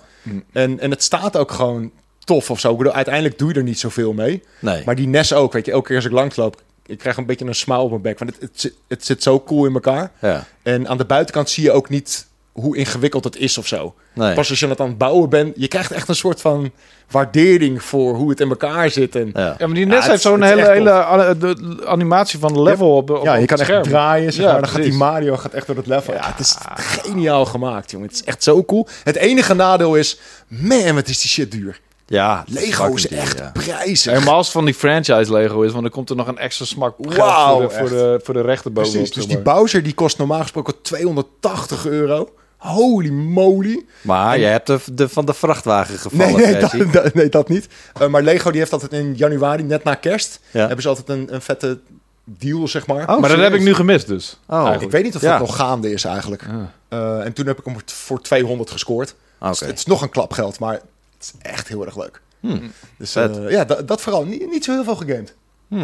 Nog één dingetje trouwens. Wel gegamed. Grid Legends. Ik ben geen fan. Nee. Toch maar even op platinum halen. Nee, zeker niet. Maar tot mijn grote verbazing, eigenlijk een beetje out of the blue, kwam Grid Legends uit voor de Quest 2. Ja. En toen dacht ik, hey, dat is wel leuk. Een race game in VR. Dat zou wel eens tof kunnen zijn. En ik vind het knap dat ze echt werkelijk de hele game hebben overgezet naar de Quest. Het is ook echt een download van 30 gig. Op die Quest is belachelijk groot. Oh, ja. Het is gewoon even een kwestie van downloaden. Zeker. Vervolgens ben ik die game gaan spelen. Het is echt verschrikkelijk. Wat? Oh, oké. Dit is een beetje een verschrikkelijk anticlimax. Ja? Het is echt de slechtste race game die ik ooit heb gespeeld in VR. Ik snap niet waarom ze dit hebben uitgebracht op de Quest. De Quest kan het niet draaien. De framerate is verschrikkelijk. Het ziet er niet uit. Je kan, ik denk, een metertje of 3 voor je uitkijken. Daarna is het te wazig, te blurry. Je ziet niks. Het is echt verschrikkelijk gewoon. En ik begrijp daar echt helemaal niks van. Had dan gewoon een uitgeklede versie gemaakt die lekker draait op de Quest. En nu hebben ze gewoon gedacht, ja, we gaan het gewoon 1 op 1 omzetten. En dit werkt. Nou, het werkt echt van geen meter. Holy shit. Ik was kotsmisselijk na een half uur. Echt, wauw, wat kut. Oké. Jezus. Maar goed, dat klinkt inderdaad goed. Ik wil zo'n waarschuwing bij deze. Daar zijn we ook voor. Hè? Niet alleen voor aanraders. Ik ga er even lekker los op in de VR-view, denk ik. Ja. Even lekker zien. En ja, doe maar. Even lekker pitchen. Daar hadden we het al op de weg hier naartoe over. Dat het de laatste tijd niet necessarily allemaal fantastisch meer is, de games. Ik was bijvoorbeeld Callisto Protocol aan het spelen en ik dacht aan het begin van, ik snap niet zo heel goed wat... Is maar nu nog gewoon te scoren in de budgetbak voor €30. Ja, dat gaat heel snel. Terecht, ja. En ik dacht aan het begin nog van, dat is best wel een toffe game. Ik snap niet zo goed wat het commentaar allemaal is, maar des te verder ik speel, des te meer ik zoiets heb van... Oké, en precies, waarom is... Het is interessant dat deze mensen, zeg maar, allemaal dingen aan het fixen zijn in dit station of whatever, in deze prison. Maar er wordt bijna geen mention gemaakt van het feit dat er een soort van zombie-virus is. Ik heb het idee dat het hun helemaal niet zoveel uitmaakt. Belangrijk. Er wordt bijna niks over verteld. Ze hebben het er nooit over. Echt van, ik snap dat je daar naartoe wil. For some reason. Ik weet helemaal niet eens meer wat die gast zijn opdracht is. Wel tof dat het trouwens gespeeld wordt door Josh Duhamel. Doet hij ook best wel goed. Maar daar maken ze amper gebruik van het feit dat het best wel een topacteur... Ik denk ook wegens budgetary reasons... want zoveel kan ze hem waarschijnlijk niet laten zetten... voor het geld dat ze hebben, laten zeggen. Maybe, ja. Yeah. Maar ik vind het zo vaag qua verhaal en qua worldbuilding. Het is echt, er komt bijna niks uit. Er wordt helemaal niet... Maar is dat het enige negatieve eraan? Nou ja, de combat wordt ook wel een beetje erg repetitief. Ik speel hem op de hoogste moeilijkheidsgraad, dus ik heb nog wel de uitdaging, zeg maar. Dodge doet me een beetje denken aan Fight Night. Dodge and weave. Oh, ja, beetje, ja, ja. Ook met je pookje zo tikjes naar rechts en naar links geven om slagen te ontwijken. En ik vond dat een tijdje nog wel boeiend en echt een uitdaging op die hoge moeilijkheidsgraad. Maar op een gegeven moment begint dat ook een beetje tegen te staan. Dat je denkt van, fuck, dus we hebben weer 4 monsters achter elkaar aan. Dit wordt echt weer een half uurtje dodgen en weaven. En op een gegeven moment gaat de moeilijkheidsgraad ook weer naar beneden. Want dan heb je een hele lange sectie waarin eigenlijk best wel makkelijk te verslaan monsters tegenkomt. En de hele tijd ben ik een soort van benieuwd wat er nou precies gaande is. En waarom er een virus is of zo. En dat was vast wel uitgelegd op het einde. Maar ik heb nu echt mijn interesse best wel volledig verloren. Van, ze houden het qua narrative, houden ze je totaal niet geboeid. En weten ze je totaal niet, zeg maar, scherp te houden. Het is erg jammer, want die game ziet er tyfus goed uit. Mm. Echt heel mooi. Maar goed, bedoel, de Dead Space remake komt er al bijna aan. Dus fuck it. Ja. Ga ik daar ben ik nu echt inderdaad op aan het wachten, zeg maar. Volgende week, toch? Volgende week. 27e, ja. Hm. Ja. Ja. Dus ik hoop dat één deze dagen in de reviewcode eraan komt. Ja. Hey. Ik heb dus met de kerst heb ik in Spanje gezeten. Mm. Bij mijn schoonfamilie. En mijn neefjes waren er ook en die zijn 16.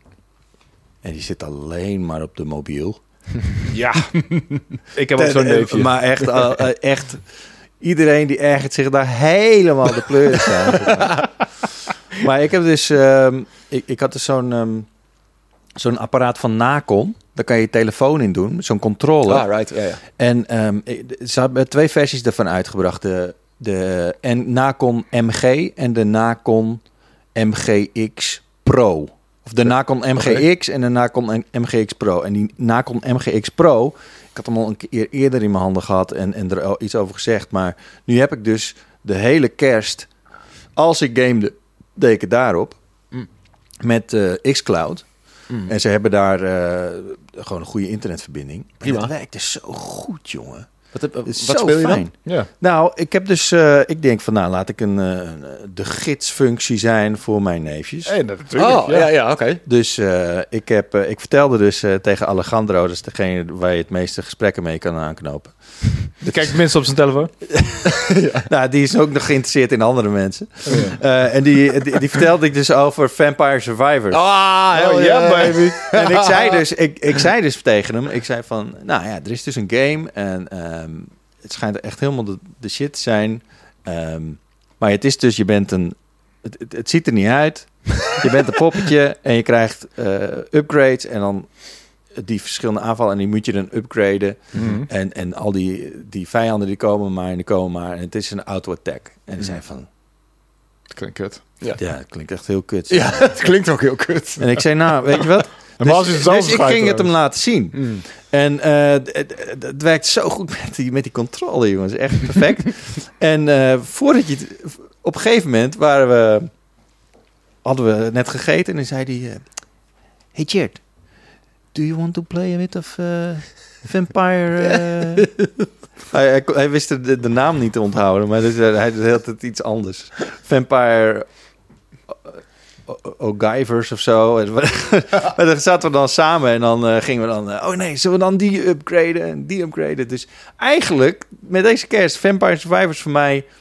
een soort van revival gehad. Yeah, en ben ik toch wel... Maar op een gegeven moment, ik snap niet dat mensen het kunnen blijven doorspelen. Want op een gegeven moment ben ik er ook wel een beetje klaar mee. Dan omdat heb je eigenlijk al die levels wel een beetje gezien. Nee, op het begin ben je gewoon eigenlijk vooral bezig met het spelen van de game. Dus inderdaad met die upgrades en dat soort dingen. En op een gegeven moment, dat is een beetje de volgende laag. Is dat er zit heel veel verborgen dingen in de game. Dus per level kan je relics vinden die je weer speciale powers geven. Ja. Je kan heel veel hidden characters vinden. En dan ga je daar een beetje op richten. En dan ga je echt naar die... In het main menu heb je die unlocks. Ja. En daar heb je 180 of zo zijn het er nu, geloof ik. En die ga ik gewoon allemaal af, zeg maar. Van overleef 15 minuten met die. Of doe 30 minuten op die map. Of weet ik wat. En ik echt achter elkaar gewoon. En ik al die dingen aan het unlocken. Ik had laatst met Veras. Veras ook wel bekend van de podcast. En als het goed is luistert hij nu ook. You Better. Hij heeft een nieuw album uitgebracht. Ja, het niets. Heel vet. Niets. Heel vet. En hij was net terug van Japan. En hij zei van, ja, kijk, dit spelletje, heel vet. En hij zei, liet Vampire Survivors op zijn mobiel zien. En die had hij dus... En zijn vriendin had echt zo, oh my god. En hij had hij dus echt gedurende zijn hele reis in Japan... was hij er helemaal vet hard op gegaan. Mm. En hij had letterlijk alle fucking unlockables op de mobiel. Had hij allemaal... Dan ben je in Japan en dan ga je dat... Oh god. Ja. Dus daarom, zo verslavend is het. Vandaar zijn vriendin ook. Die had echt zo, oh, ik ben zo blij dat je hier klaar mee bent. En dat is wel grappig, want hij had dus... ik had echt zoiets van, wow, je kan het nu ook gewoon op je mobiel... Ja. Ik heb het de hele tijd op mijn Steam Deck lopen spelen en op de PC. Ja, maar mobiel is wel minder leuk. Het speelt niet heel lekker, omdat je met die touchscreen... Maar inderdaad, met zo'n dingetje zoals jij hebt, is het wel fantastisch. Ja. Maar echt op touchscreen werkt het niet zo lekker. Ja, maar ik deed het dus via Xcloud, hè? Niet via de... Nee, precies. Dus, nee, maar hij heeft dus even... er is een mobiele versie en het toffe is dat... hij is echt volledig gratis. Ja. Er zitten ook geen klote dingetjes in van... Hè, nu moet je wel even wat kopen. Het is gewoon gratis van begin tot eind. Maar het is wel op de mobiel. Met die, ja, hij zei juist van... het werkt super lekker op de mobiel. En hij had ook al die unlocks dat hij zeg maar... Ja, maar als je het niet gewend bent... Nee, precies. Precies. Ik heb het ook even gespeeld op mobiel. En toen dacht ik, nee. Het is wel grappig dat dit toch wel best wel een... eigenlijk is het ergens wel de GOTY van 2022. Het is wel heel veel manieren. Het is wel echt een fenomeen. Zeker. Ja, ik vind eigenlijk dat Elden Ring even van zijn troon af moet zakken. Ik heb trouwens, omdat ik daarna ziek ben geworden, dus ik kreeg corona. Oh, heb je corona gehad? Ja. Oh my god. Lekker. Die had je nog niet gehad of wel? Ja. Anderhalve week ben ik ziek geweest. Shit. Maar jij was een van de weinigen die ik nog kende die ook nog nooit corona heeft gehad. Ja, ik was wel lucky of zo. Ja. Maar ja, goed, op zich gewoon een griep die maar door blijft gaan eigenlijk. Ja, had ik ook. Dat werk. Ja. Maar ik heb dus zoveel series gekeken, want ik kon niet gamen. Op een gegeven moment ging ik 1 potje de Rocket League spelen en ik moest gewoon bijna van kotsen. Werd gewoon, ja, maar al die input ineens, jongen, als je gewoon helemaal niet lekker bent. Dus ik heb even een lijstje gemaakt met al de dingen die ik in 3 weken heb gekeken. Holy shit, je hebt voor zover uitgekeken. Okay, right. Andor. Yes. A-Word. Wat? The Old Man. Ja. Obi-Wan. Nice. The Bear. Vet. The White Lotus. Oh my god. 2 seizoenen. Vette goede shit. Succession. Nou, daar zijn we nog mee bezig. Oh, Succession is te gek. En The Last of Us. Echt serieus. Als ik... Andor... Als ik dat eerder had gezien... dan stond hij bovenaan in mijn lijst. Wat een fantastische serie. Ja, je moet de eerste 3 afleveringen... Tenminste, dat hoor ik van veel mensen. En ik had het ook. De eerste 3 afleveringen moet je er echt even inkomen. De eerste 3 afleveringen samen... is een soort van film eigenlijk. Bijna elke aflevering is een acte van een film. En ik was echt na de eerste 2 afleveringen... totaal nog niet verkocht. En toen eindigde de derde aflevering... dacht ik van... This is actually pretty fucking good. En daarna wordt het echt... Ja, het wordt echt zo vet. Ja. Ik had op een gegeven moment ook even mijn neefjes naast me zitten. En die begon... Ik zat dus te kijken daar. En in één keer zat die zo naast me. Oh, wat is dit? En dan vertelde ik het een beetje wat het entailde, zeg maar. En hij kende dan Star Wars ook wel een beetje. En hij kende dan... Hij wist dan wel Rogue One, maar hij had het weer verward met een andere film. Maar ik legde dat hem uit en ik vond het echt fucking cool. En dan gingen we gewoon samen die hele serie kijken. Je hebt een lekkere neefjesbonding gedaan. Dus. Ja. A-Word is ook heel tof. Gaat over een jochie met autisme. En die bond heel erg door middel van muziek. Is misschien iets minder cool, maar wel heel vet. En The Old Man met Jeff Bridges. Heel cool, ja. Die had ik op nummer 20 van mijn top 20 series van 2022. Shit, top 20? Ik heb een top 15, sorry. Top 15. Ja.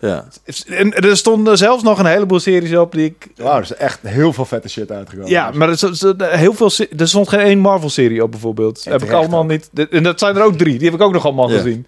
En er stonden meerdere dingen op die ik... er waren meerdere dingen die gewoon van die lijst afgevallen zijn. Waardoor het alsnog een top 15 geworden is. Echt heel vet jaar voor series. White Lotus stond er bijvoorbeeld niet op, omdat ik die nog niet gezien had. White Lotus seizoen 2. Ja. Dat die soundtrack. Heb jij niet gezien? Nee. Oh nee, kijk niet. White Lotus echt heel vet ook. En wat Succession, ik sta echt te popelen om het volgende seizoen. Ja, wij zijn nog in seizoen 1. Oh ja, maar dan moet je is niet echt een binge-serie, want je bent wel. Nee, maar het is wel weer zo'n serie die echt. Vooral seizoen 3, qua production values en zo. En qua locaties, qua al dat... nu heb je in seizoen 3 heb je echt het gevoel van... Oké, these are rich folks. Want ze zitten constant in privéjets. En ze gaan overal over de wereld gaan ze naartoe. En ze gaan naar lavish hotels. En terwijl in seizoen 1 is nog best wel een soort van... Qua production design een beetje magertjes. Een beetje grijzig, een beetje boring. En dat gaat steeds beter. En ook die theme, die soundtrack... die de hele tijd herhaald wordt. Daar werd ik op een gegeven moment ook een beetje flauw van. En daar in seizoen 3 hebben ze daar superveel vette variaties op. En uitgebreide orkesten die erbij komen en zo. Dus die moet je echt wel even volhouden een beetje. Ik vond het wel boeiend, want iedereen is een asshole. Ja. En elke keer als je denkt van, oh, dit is een asshole. Oh, maar deze gast is nog veel grotere asshole. Ja. En dan valt die wel mee hoe een asshole hij is. En dat ze gaan een beetje om en om van wie de grootste dik is. Ik vind het lastig om het echt zo echt door te kijken. Ik vind het wel echt... Het boeit wel. Ja. Maar omdat iedereen... Niemand... kan ik me mee associëren. Nee, want iedereen is een lul. Ja. Iedereen is echt een asshole. Ja, maar dat leer je op een gegeven moment wel waarderen. En sowieso Greg en Tom, die wisselwerking tussen die twee debielen, die op hun eigen manier volslagen randmogolen zijn, debielen zijn. Sorry. Dat blijft ook steeds een heel leuk terugkerend element zijn. En Kendall, je moet toch van Kendall houden. Houden? Ja, het is een... echt, jongen. Nee, sorry. Kan die gast Roman niet... bedoel ik. Ja, Roman. Ja, oké. Dat snap ik. Gewoon ik wist dus niet dat hij het broertje van... Macaulay Culkin. Ja, dat wist ik wel. Maar dat hij ook in Home Alone speelt. Oh, echt? Hij zegt maar dat jochie met die bril en dat hij cola drinkt en dat hij moet af. Really? Dat is hij. Oh. Ik ken hem ook van Scott Pilgrim vs. The World, een van mijn favoriete films ever, waar hij in die de huisgenoot is van Scott. Okay. Maar die serie, ja, love it. Maar goede shit heb je gekeken, Chip. Ja, het was zeker de moeite waard. Voordat we naar onze games waar wij het meest naar uitkijken 2023 gaan, wil ik nog even melden dat ik na al die tijd dat ik af heb gegeven op God of War Ragnarok, dat die puzzels de hele tijd worden gespoild. Ja. Zat je vast bij een puzzel? Ik zat vast bij een puzzel. En ik moest echt de grap van de kan niet waar zijn dit. Dus jij vervloekt die game dat je geen hits krijgt. Nou ja, ik zit dus op een gegeven moment... Nee, hij begint nu wel. Mag ik raden welke? Huh? Mag ik raden welke puzzel? Nee, als het geen spoiler is. Ja, mag, maar ik denk niet dat je het goed raadt. Omdat het was gewoon iets doms van mij. Ik had gewoon iets over het hoofd gezien. Jezus, het Maar was er niet één met van die valves die om moest draaien? En de gas, de druk met water en shit? Die omhoog. Ja, daar heb je heel veel van dat soort puzzeltjes in. Van toch? Ja, was het zo? Nee. Oh, okay. Nee, het was er eentje, dat is een side quest dat je... dat is echt hilarisch. Dat je zo'n mining rig moet stopzetten. En dan zit je op een eilandje en op een gegeven moment... Dat was een liftpuzzel. En ik had alles 3 keer bekeken, ja, 5 keer. Op een gegeven moment wat? Dit is volgens mij wel die ik bedoel, letterlijk. Dan word je meegeholpen door, hoe heet die dwerg? En die draait shit voor je om. Nee. Okay. Nee, maar dit is eigenlijk gewoon heel simpel. Want in het begin, als je net op het eiland komt... Dan moet je een soort van lever draaien. En dan gaat die lift omhoog of omlaag. Of dan gaat die kraan... Het is een of andere kraan. Nou ja, goed. Ik had het niet goed gezien. Okay. Maar ik zit dus wel echt 15 minuten... zit ik heen en weer te rennen en zo van... Wat dan? Ah, hoe dan? En dan zegt... Brother. En dan zegt van... Maybe this. En dan zeg ik... Ja, dat heb ik toch al gedaan? Oh, godverdomme. Nee, ik zat maar dus vast. Wat was de clue dan? Wat even kijken? Nou ja, was in het begin was nog een lever. Nog een hendel. Ja, die... Ik had zeg maar... Er is een lift, die gaat omhoog en omlaag. En die deed ik dus omhoog. En ik wist wat ik moest doen. Alleen ik snapte niet... Er was nog een kraan... met een dingetje waar je aan kan slingeren. Okay. Maar die kon je dus ook nog heen en weer bewegen, zeg maar.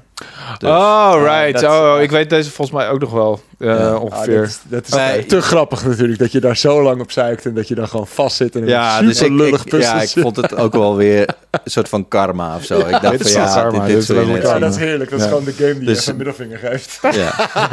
Maar hij begint wel iets meer...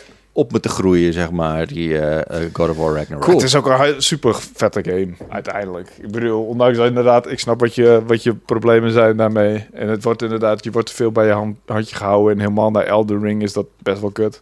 En maar nog net niet langzame, veel genoeg. Dus. Het langzame...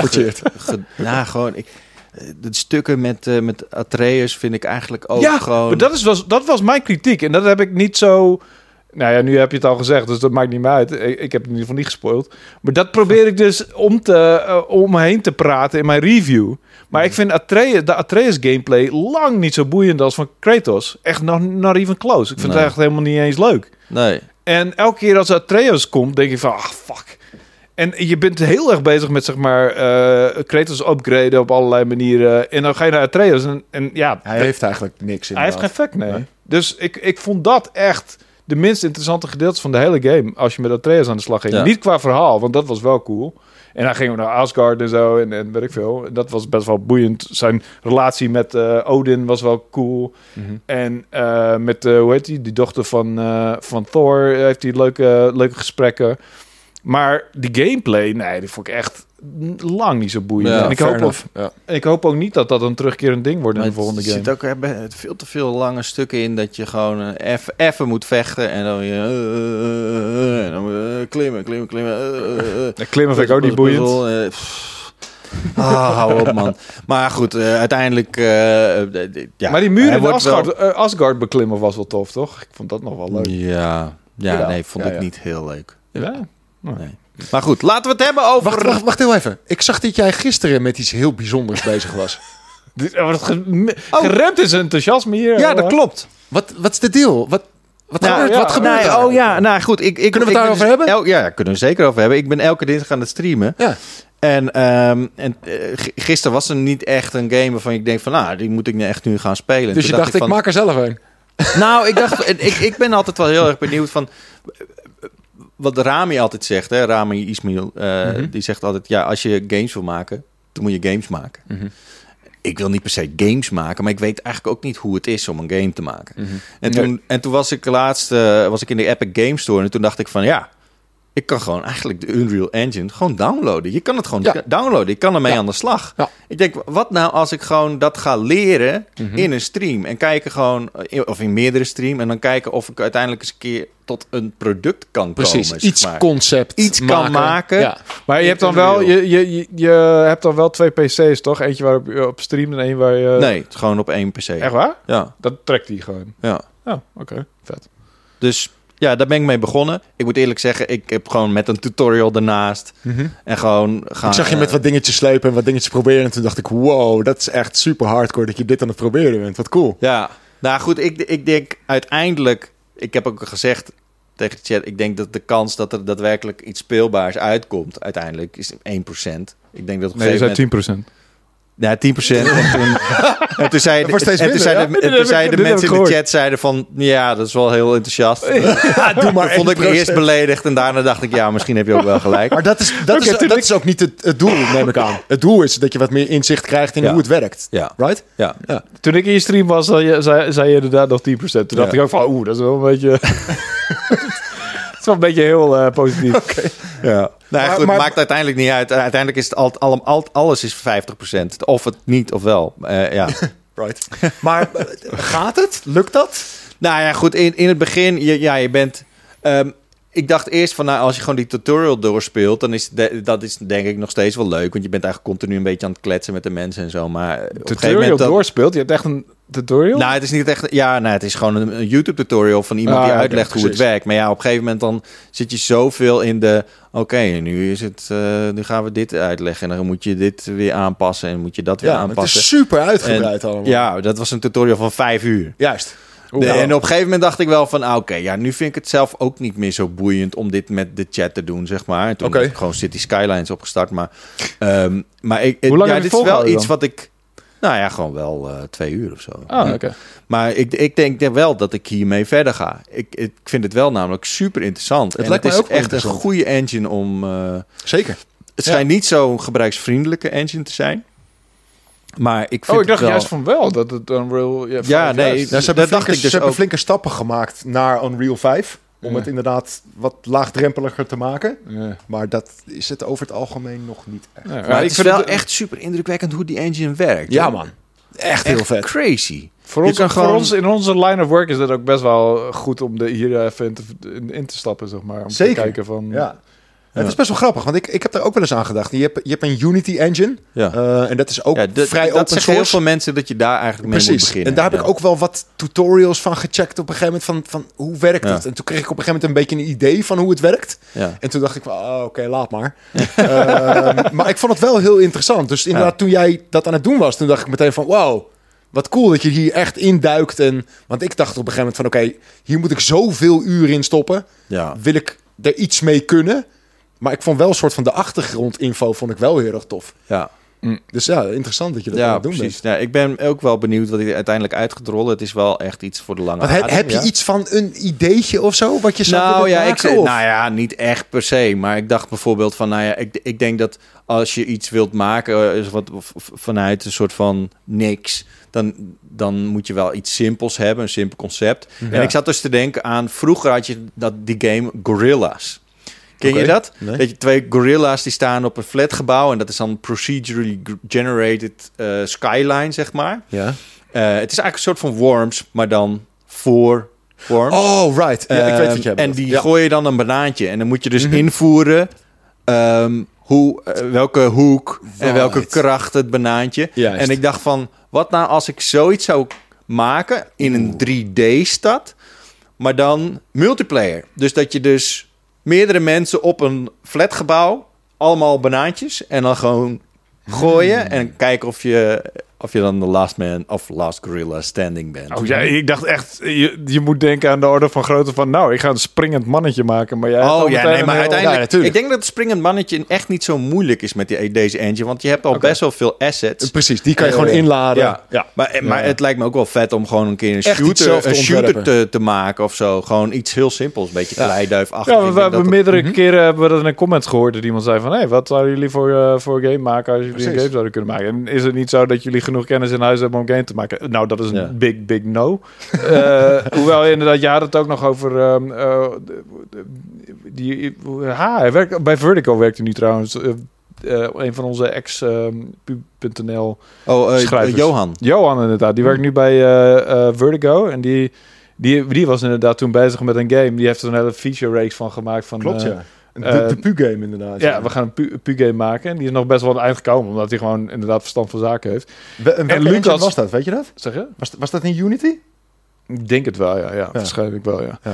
En Lucas, die was ook wel een beetje aan het dabbelen. Maar inmiddels is al onze kennis wat dat betreft weer rocker. Ja, maar ik vond het wel een leuk idee. Het lijkt me wel een goede zaak of zo. Dat je een soort van een idee hebt hoe het werkt. En dat het echt niet zo makkelijk is. Nee. En wat bijvoorbeeld...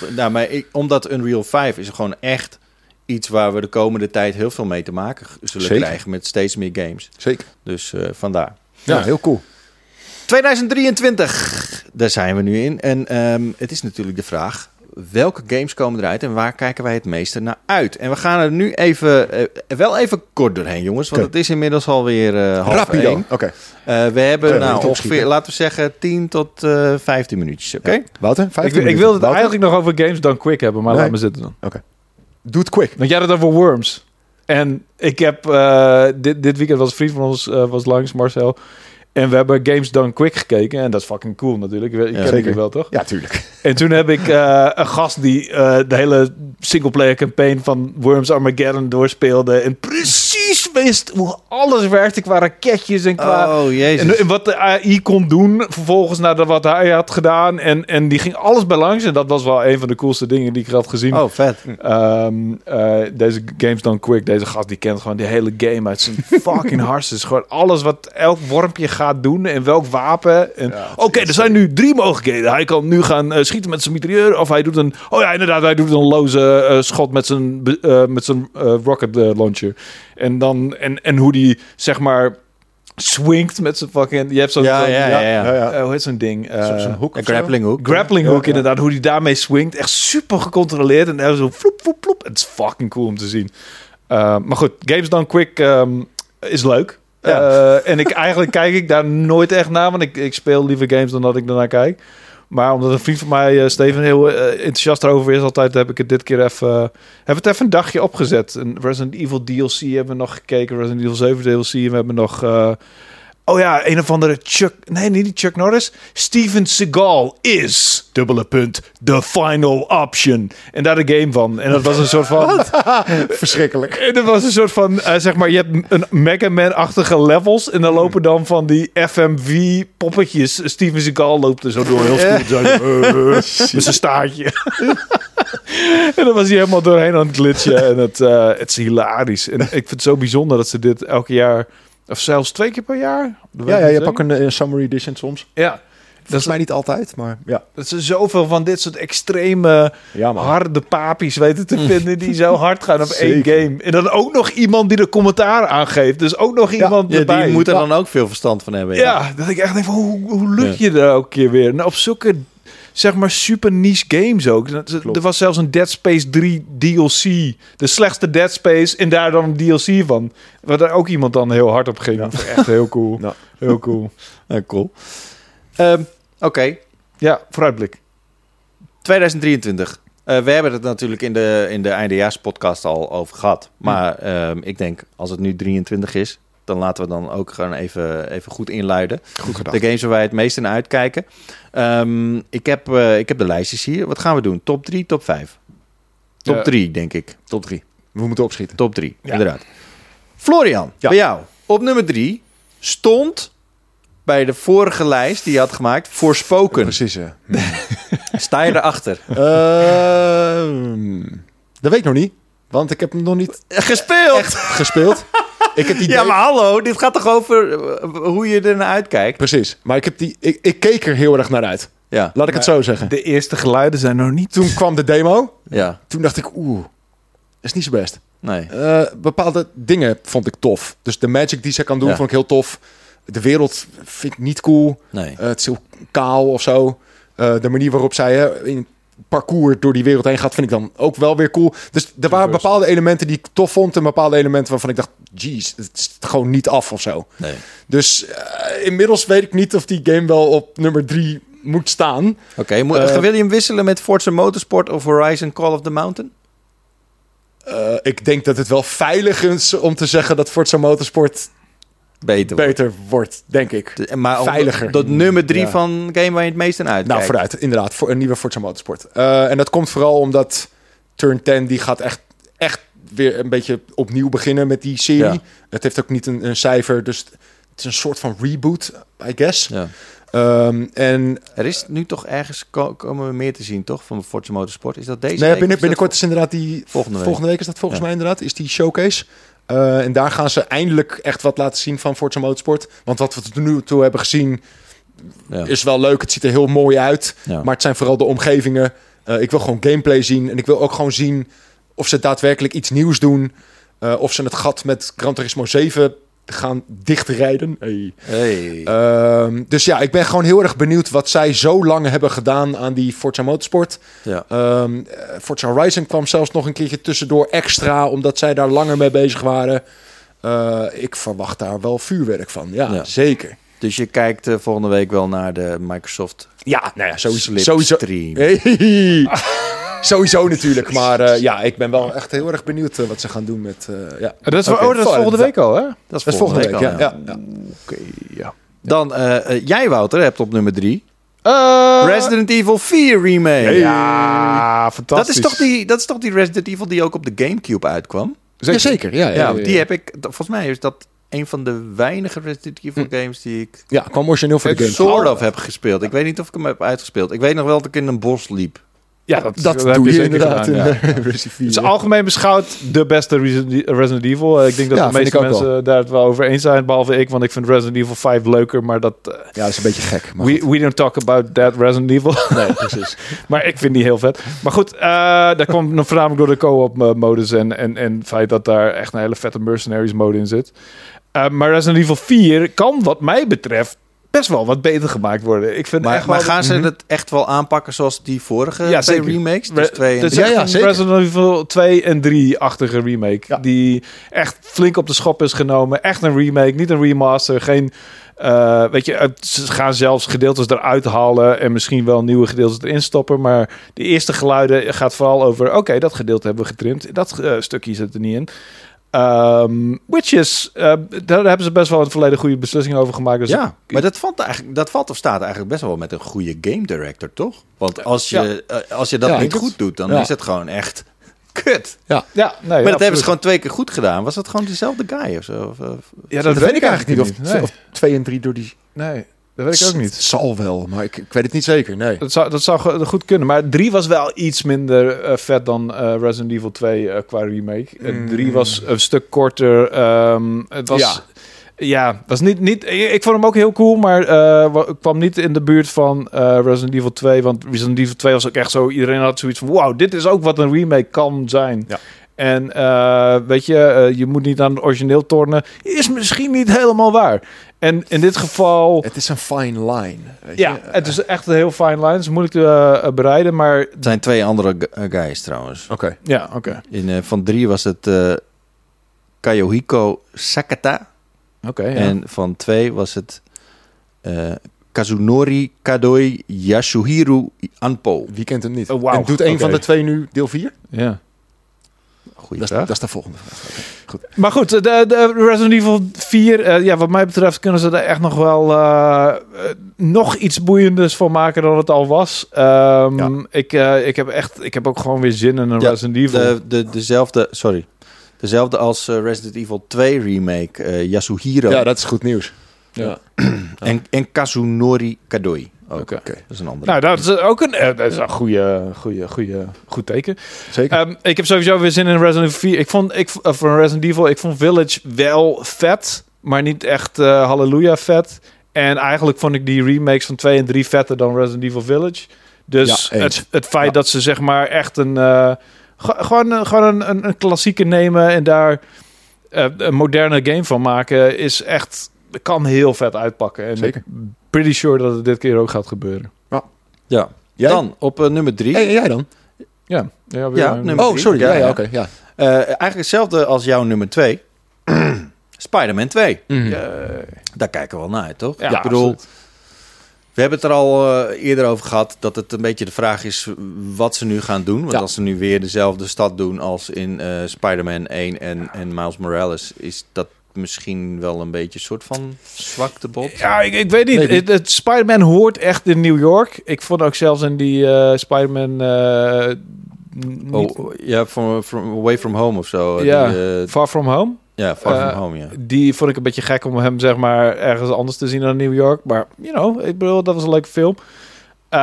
Alleen, ja, misschien kunnen ze New York wat uitbreiden in deze game. Misschien inderdaad meerdere locaties. Ja. Ik kan me niet voorstellen. Erbij. Precies, de Bronx erbij. I don't know. Brooklyn erbij, weet ik veel. Ik weet niet of dat boeiend is. Want het boeiendste van New York is natuurlijk... dat hij tussen de wolkenkrabbers doorslingert. En die heb je toch een stuk minder in die andere wijken. Ja. Maar ja, daar ben ik echt heel erg benieuwd naar. En daar weten we ook nog heel weinig over. Ik ben ook benieuwd naar of het de co-op heeft. Precies. Met Miles Morales. Ja. Maar jij hebt de comics wel veel gelezen, toch? En, ja, absoluut. Je weet er veel van. Is er niet iets, een soort van villain die een soort van hem naar een andere dimensie heeft getrokken? Of kan sowieso een multiverse ding worden. We hebben natuurlijk die film gehad, de Spider-Verse film. Daar komt ook een tweede deel van. Het is... Mensen zijn geïntroduceerd aan de multiverse dankzij de Marvel-universum. Kan heel goed dat hij inderdaad meerdere versies van New York terechtkomt. Wat best wel cool zou zijn. Ja. Wat we hebben gezien, het ziet er wel heel New Yorkie uit. Ja. Het ziet er niet uit alsof het echt op een andere locatie is. Maar we zijn al heel veel games door New York wezen slingeren. En nu ook nog in Spider-Man en ook nog een keer in Spider-Man Miles Morales. Ik kan me niet voorstellen dat ik dat nog een keer zo boeiend ga vinden, zeg maar. Nee. Ik vond het superleuk en ik vond het ook heel lang leuk. Ja, het was fantastisch. En het voelde fucking goed. Maar ze gaan dat systeem sowieso niet op de schop gooien, want dat is niet nodig. Dan moet je iets anders doen. Ja, dus dan moet je wel met een andere stad komen, toch? Zou je denken. Ik weet niet. Ik ben heel benieuwd naar... dat is ook een van de redenen waarom ik hem op nummer 2 heb staan. Is van, wat de fuck gaan ze ermee doen? Ja. We weten dat er een andere Spider-Man bij komt, sure. Meer weten we eigenlijk niet. Ja. Nee. En jij op 2? Final Fantasy 16. Ja, wat is dat? Ik ben helemaal de weg kwijt met die titels. Terecht trouwens. Ja, terecht. Het is een zooitje. Is dit überhaupt een vervolg op iets? Of nee, alle genummerde Final Fantasy games zijn geen vervolg op de vorige. Je hebt alleen Ja, en dat maakt het zo ingewikkeld. Je hebt alleen bepaalde series binnen een deel. Ja, precies. Dus ja. Final Fantasy VII is daar het grootste voorbeeld van. Dat is eigenlijk een soort van universum op zich. Ja. En daarin maken ze meerdere games. Dat hebben ze nog niet met veel delen gedaan, toch? Wat dat betreft. 13 hebben ze dat gedaan. Ja. Inderdaad, voor de rest doen ze dat niet heel veel. Dus eigenlijk zijn het allemaal wel op zichzelf staande games. Oh, en dat is niet die Final Fantasy 16? Is het niet van die trailer met al die rare... Rare trailer, ja. Dat is met, natuurlijk... met alle summons bedoel jij? Ja. Super vet. Dat heb je ook 2. Dat heb je ook 2 wat? Nou ja, die trailer was voor mij was het echt... Ja, maar het is echt... Die trailer is zo cool. Op het einde inderdaad hebben ze dan met stemmen... Dan gooien ze dat eronder. Dus Ifrit en weet ik veel wat ze allemaal zeggen. Oh, ja. Is echt zo fucking cool. Ipadat. Eat patat? Nee, je zegt eat friet. Eat patat. Okay. Goed. Ja, echt heel vet. Final Fantasy 16 wordt anders dan vorige Final Fantasy games. In dat het oogt realistischer. Het heeft een realistischere stijl. Het is wat groter opgezet, toch? Met legers en zo. Ja, dat weten we eigenlijk nog niet zo goed. Qua gameplay weten we nog niet zo heel goed hoe het eruit ziet. We hebben wel flitsen gezien en trailers en weet ik veel wat. Maar echt die wereld en zo, dat weten we nog niet zo heel erg goed. Het duurt ook nog wel eventjes voordat die game uitkomt. Maar het ziet er wat volwassener uit dan normaal. Wat realistischer. Wat duisterder zelfs. Er zit bloed in en dat soort dingen. Dat is niet echt Final Fantasy-esque. Maar it intrigues me. Het ziet er vooral extreem Japans uit. En dat soort maar daar ben ik een zakker voor natuurlijk. Ja, dat vind ik sowieso al vet. Maar ja, ik ben heel erg benieuwd wat ze gaan doen. En het komt ook omdat deze game Naoki Yoshida staat aan het hoofd. En hij is een beetje die held die Final Fantasy XIV weer vet heeft gemaakt. Zeg maar. Nieuwe lijn in heeft gezet. En hij kan echt... Andere gameplay. Als geen ander, denk ik, een hele boeiende wereld neerzetten... die je echt gewoon... waar je induikt en waar je helemaal door verslonden wordt, zeg maar. Het lijkt me heel cool. En inderdaad, in combinatie met een iets andere stijl dan we gewend zijn. Real-time battles... ik ga er heel hard op. Ik vind het echt heel vet. Hm. Bij mij staat op nummer 2... Star Wars Jedi Survivor. Hm. En dat is omdat ik... Star Wars Jedi Fallen Order... vond ik fantastisch. Ik heb echt van genoten. Ik vond het wel jammer dat de performance van de game viel tegen... Mm-hmm. Zeg maar, hij had echt last van frame drops en moeilijk.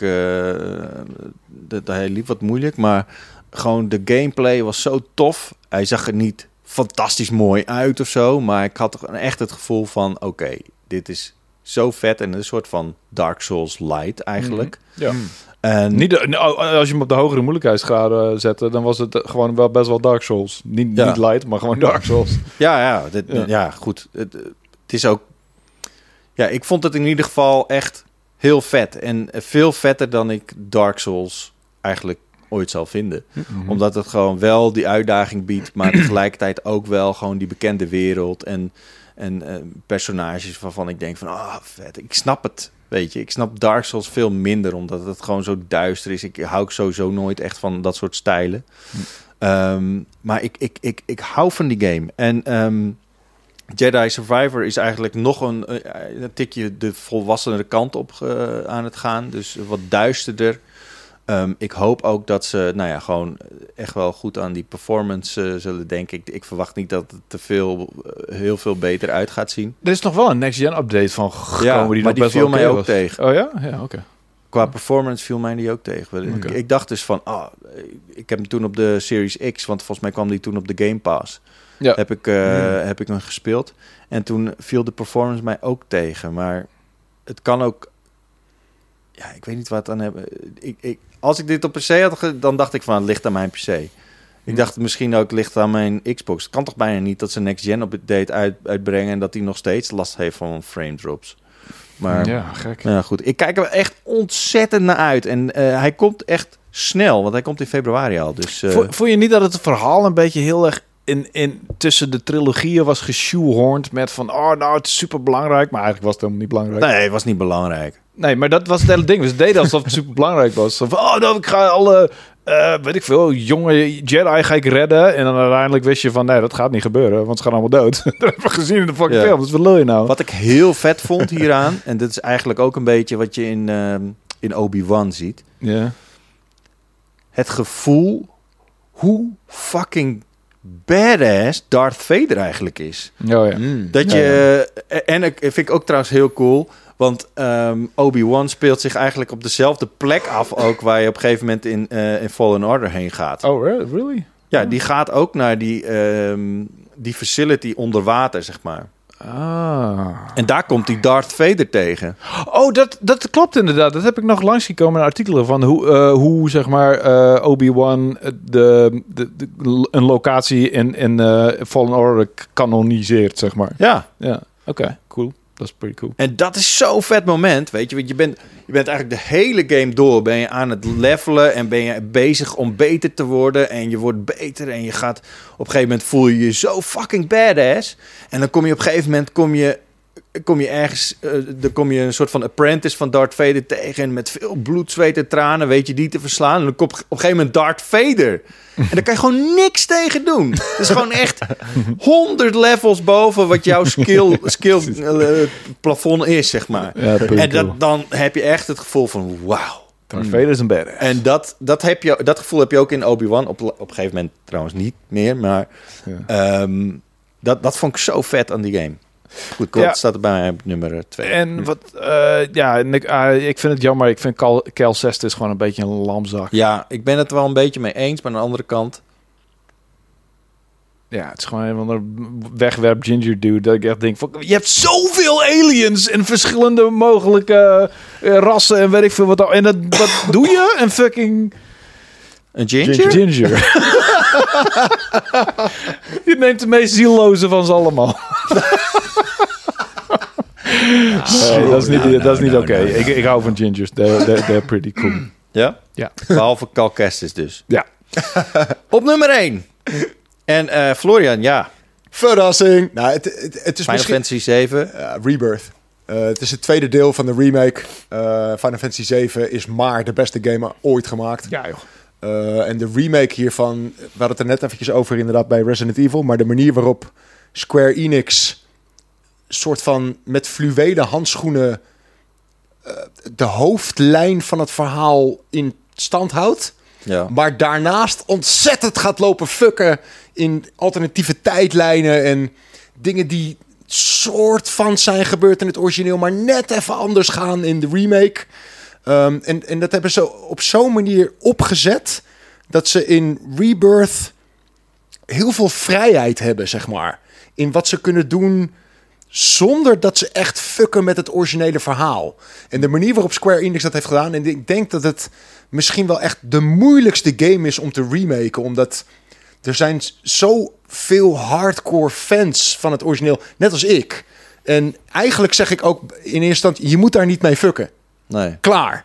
En dat Square Enix dat toch doet... maar dat wel op zo'n respectvolle manier doet... waardoor de fans allemaal zeggen... oh, maar dat is eigenlijk wel interessant. Ja. En het is ongelooflijk knap. En dus ja, weet je... ze hebben door het eerste deel dat soort dingetjes te doen... hebben ze heel veel mogelijkheden in Rebirth... om echt even wat gekke dingen te doen... zonder dat de hardcore fans denken van... ja, maar dit slaat echt nergens op. Ja. En ja, wat ik zeg, dat is ongelooflijk knap. Wat ik zeg, Final Fantasy 7 is voor mij de beste game ooit gemaakt. Ik vond de remake echt fantastisch. Maar nu begint de game eigenlijk pas. Ja. Want het eerste deel in de remake... en dat is eigenlijk de eerste disc in het origineel... is een soort van gigantische intro... Want daarna ga je pas Midgar uit, als die stad waarin het zich afspeelt. Ja. En ga je de grote open wereld in. En eigenlijk begint de game dan pas. En ja, wat ze hebben gemaakt eigenlijk alleen maar van de intro. Ja, het is echt, jongen. Voor de fans is dit een natte droom die uitkomt. Ja. En Square Enix heeft het zo hard door. En dus ze gaan Rebirth doen. Ze gaan ook nog een derde deel daarna doen. Ja, het is wel ironisch dat zeg maar de Japanners, hoe traditioneel ze ook zijn, nu heel erg goed blijkt te zijn in de remakes. Ja, het is echt bijzonder. Ik denk dat het komt omdat ze zoveel respect hebben voor zeg maar, wat ze eerder hebben. Voor het bronmateriaal. Ja. Precies, ja. En ze hebben donders goed door hoe hard een cash cow dat hele Final Fantasy 7 kan zijn. Ja. Ik bedoel, Rebirth, er komt nog een mobile game aan. We hebben natuurlijk films gehad. Weet je, dat hele Final Fantasy VII-universum is al zo groot. Ja, het is heel knap. Geef me Rebirth. Echt, fuck elke andere game. Ja. Wouter, op nummer 1 heb jij staan. Ja, Baldur's Gate 3. Verrassing. Terwijl je die game al hebt gespeeld. Dus ik moet me echt inhouden om die game ook niet verder te spelen. Want ik wil gewoon het volledige product spelen. Ik wil gewoon de volledige game spelen. En je kan je save games volgens mij ook niet meenemen. Serieus? Nee.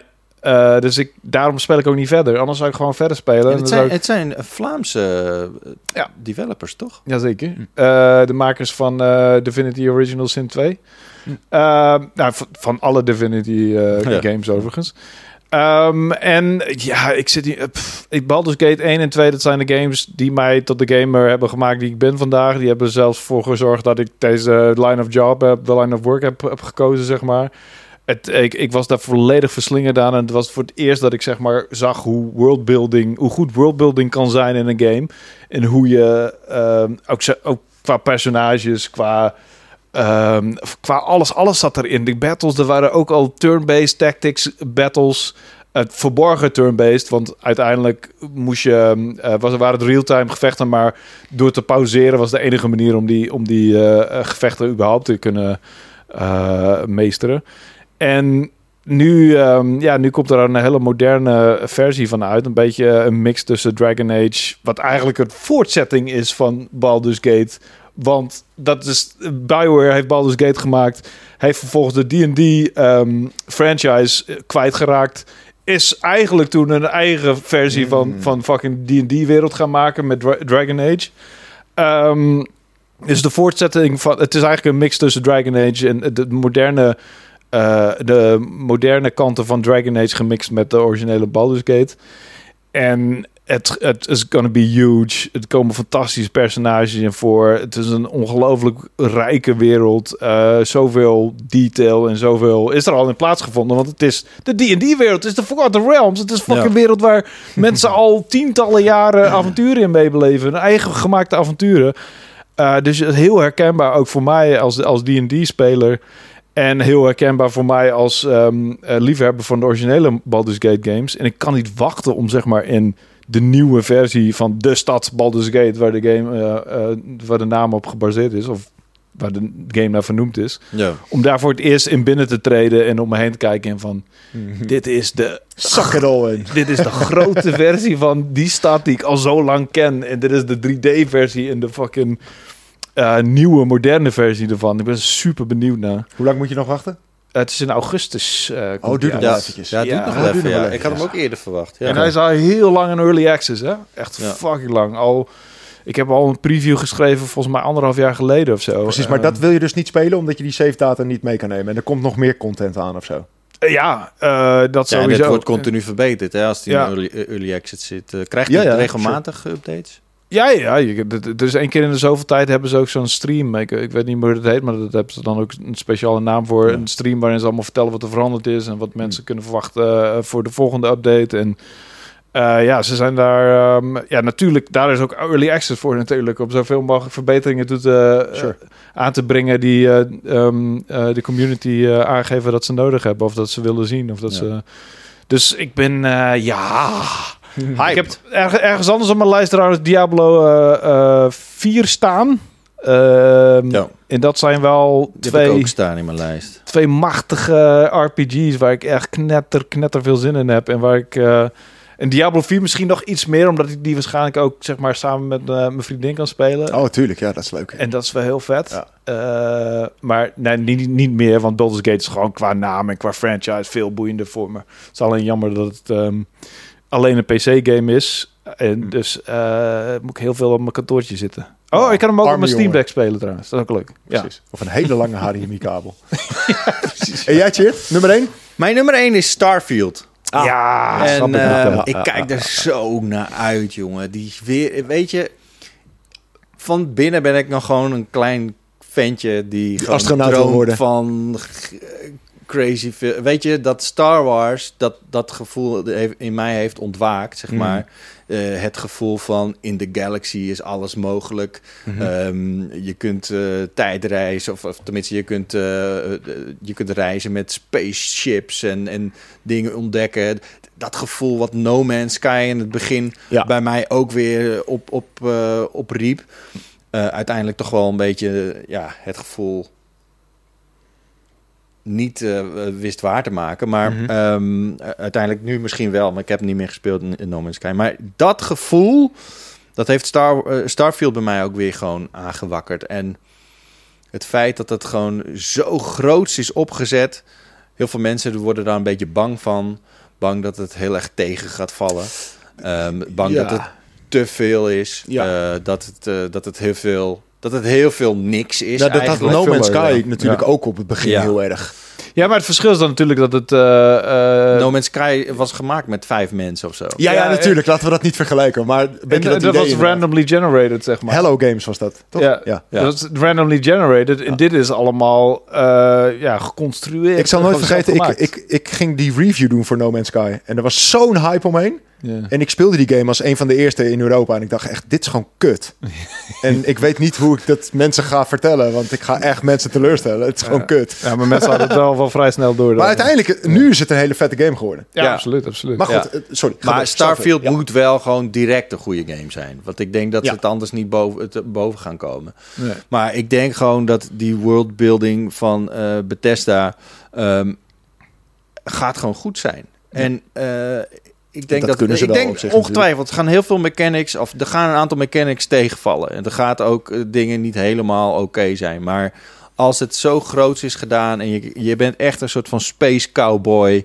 En je kunt overal in de galaxy kun je planeten ontdekken, daar weer dingen doen en daar weer gewoon minen en basissen opzetten. En jongen, het is zoveel en het is zo vet. Maar shit, I don't want to be a dick, maar waar zijn de aliens? Waar zijn de aliens inderdaad? Ik heb alleen nog maar, zeg maar, fauna gezien.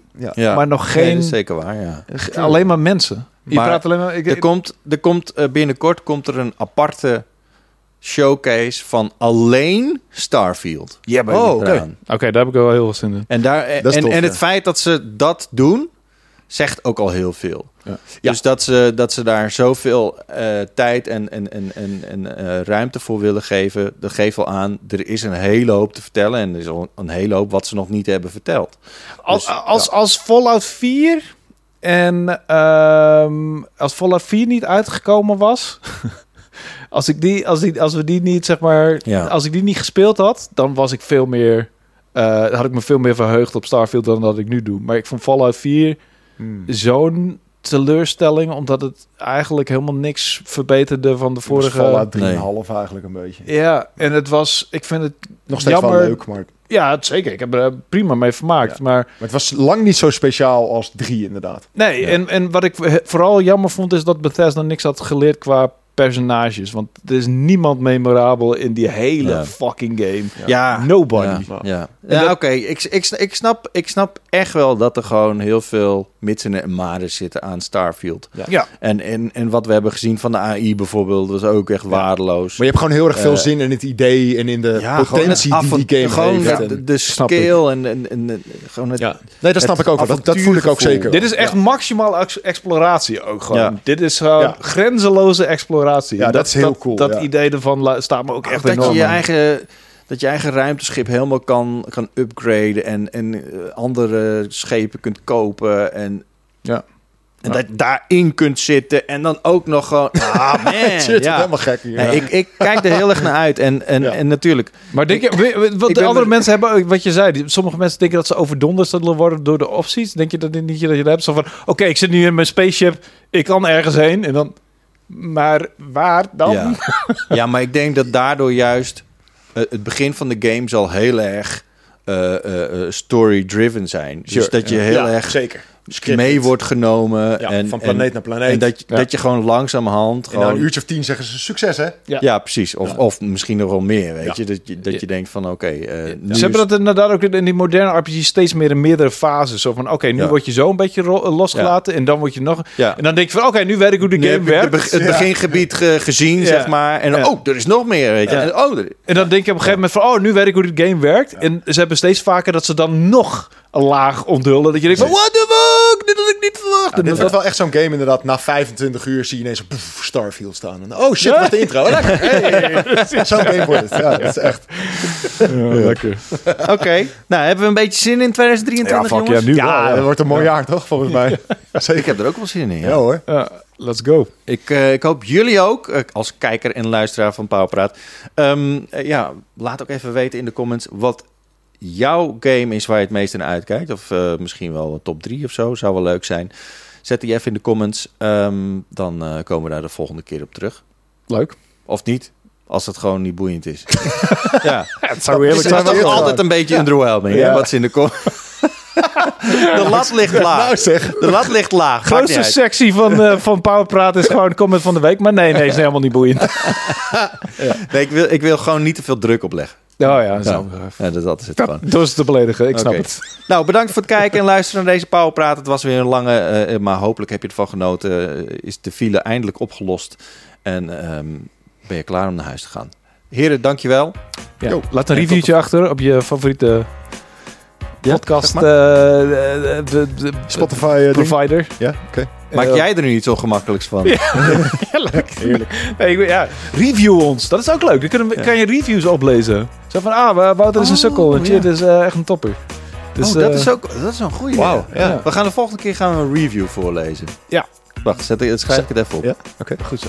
Staat genoteerd. Ik ben heel benieuwd. Dus alleen 5-sterren reviews lezen we natuurlijk. Dat snap je natuurlijk wel. Wat dat betreft zijn we volledig biased. Dat lijkt me leuk. Om afgezekerd te worden, daar hou ik van. Ja op zijn tijd is niks mismaakt. Keeps you grounded. Oké, nou tot de volgende. Doei. Hoi.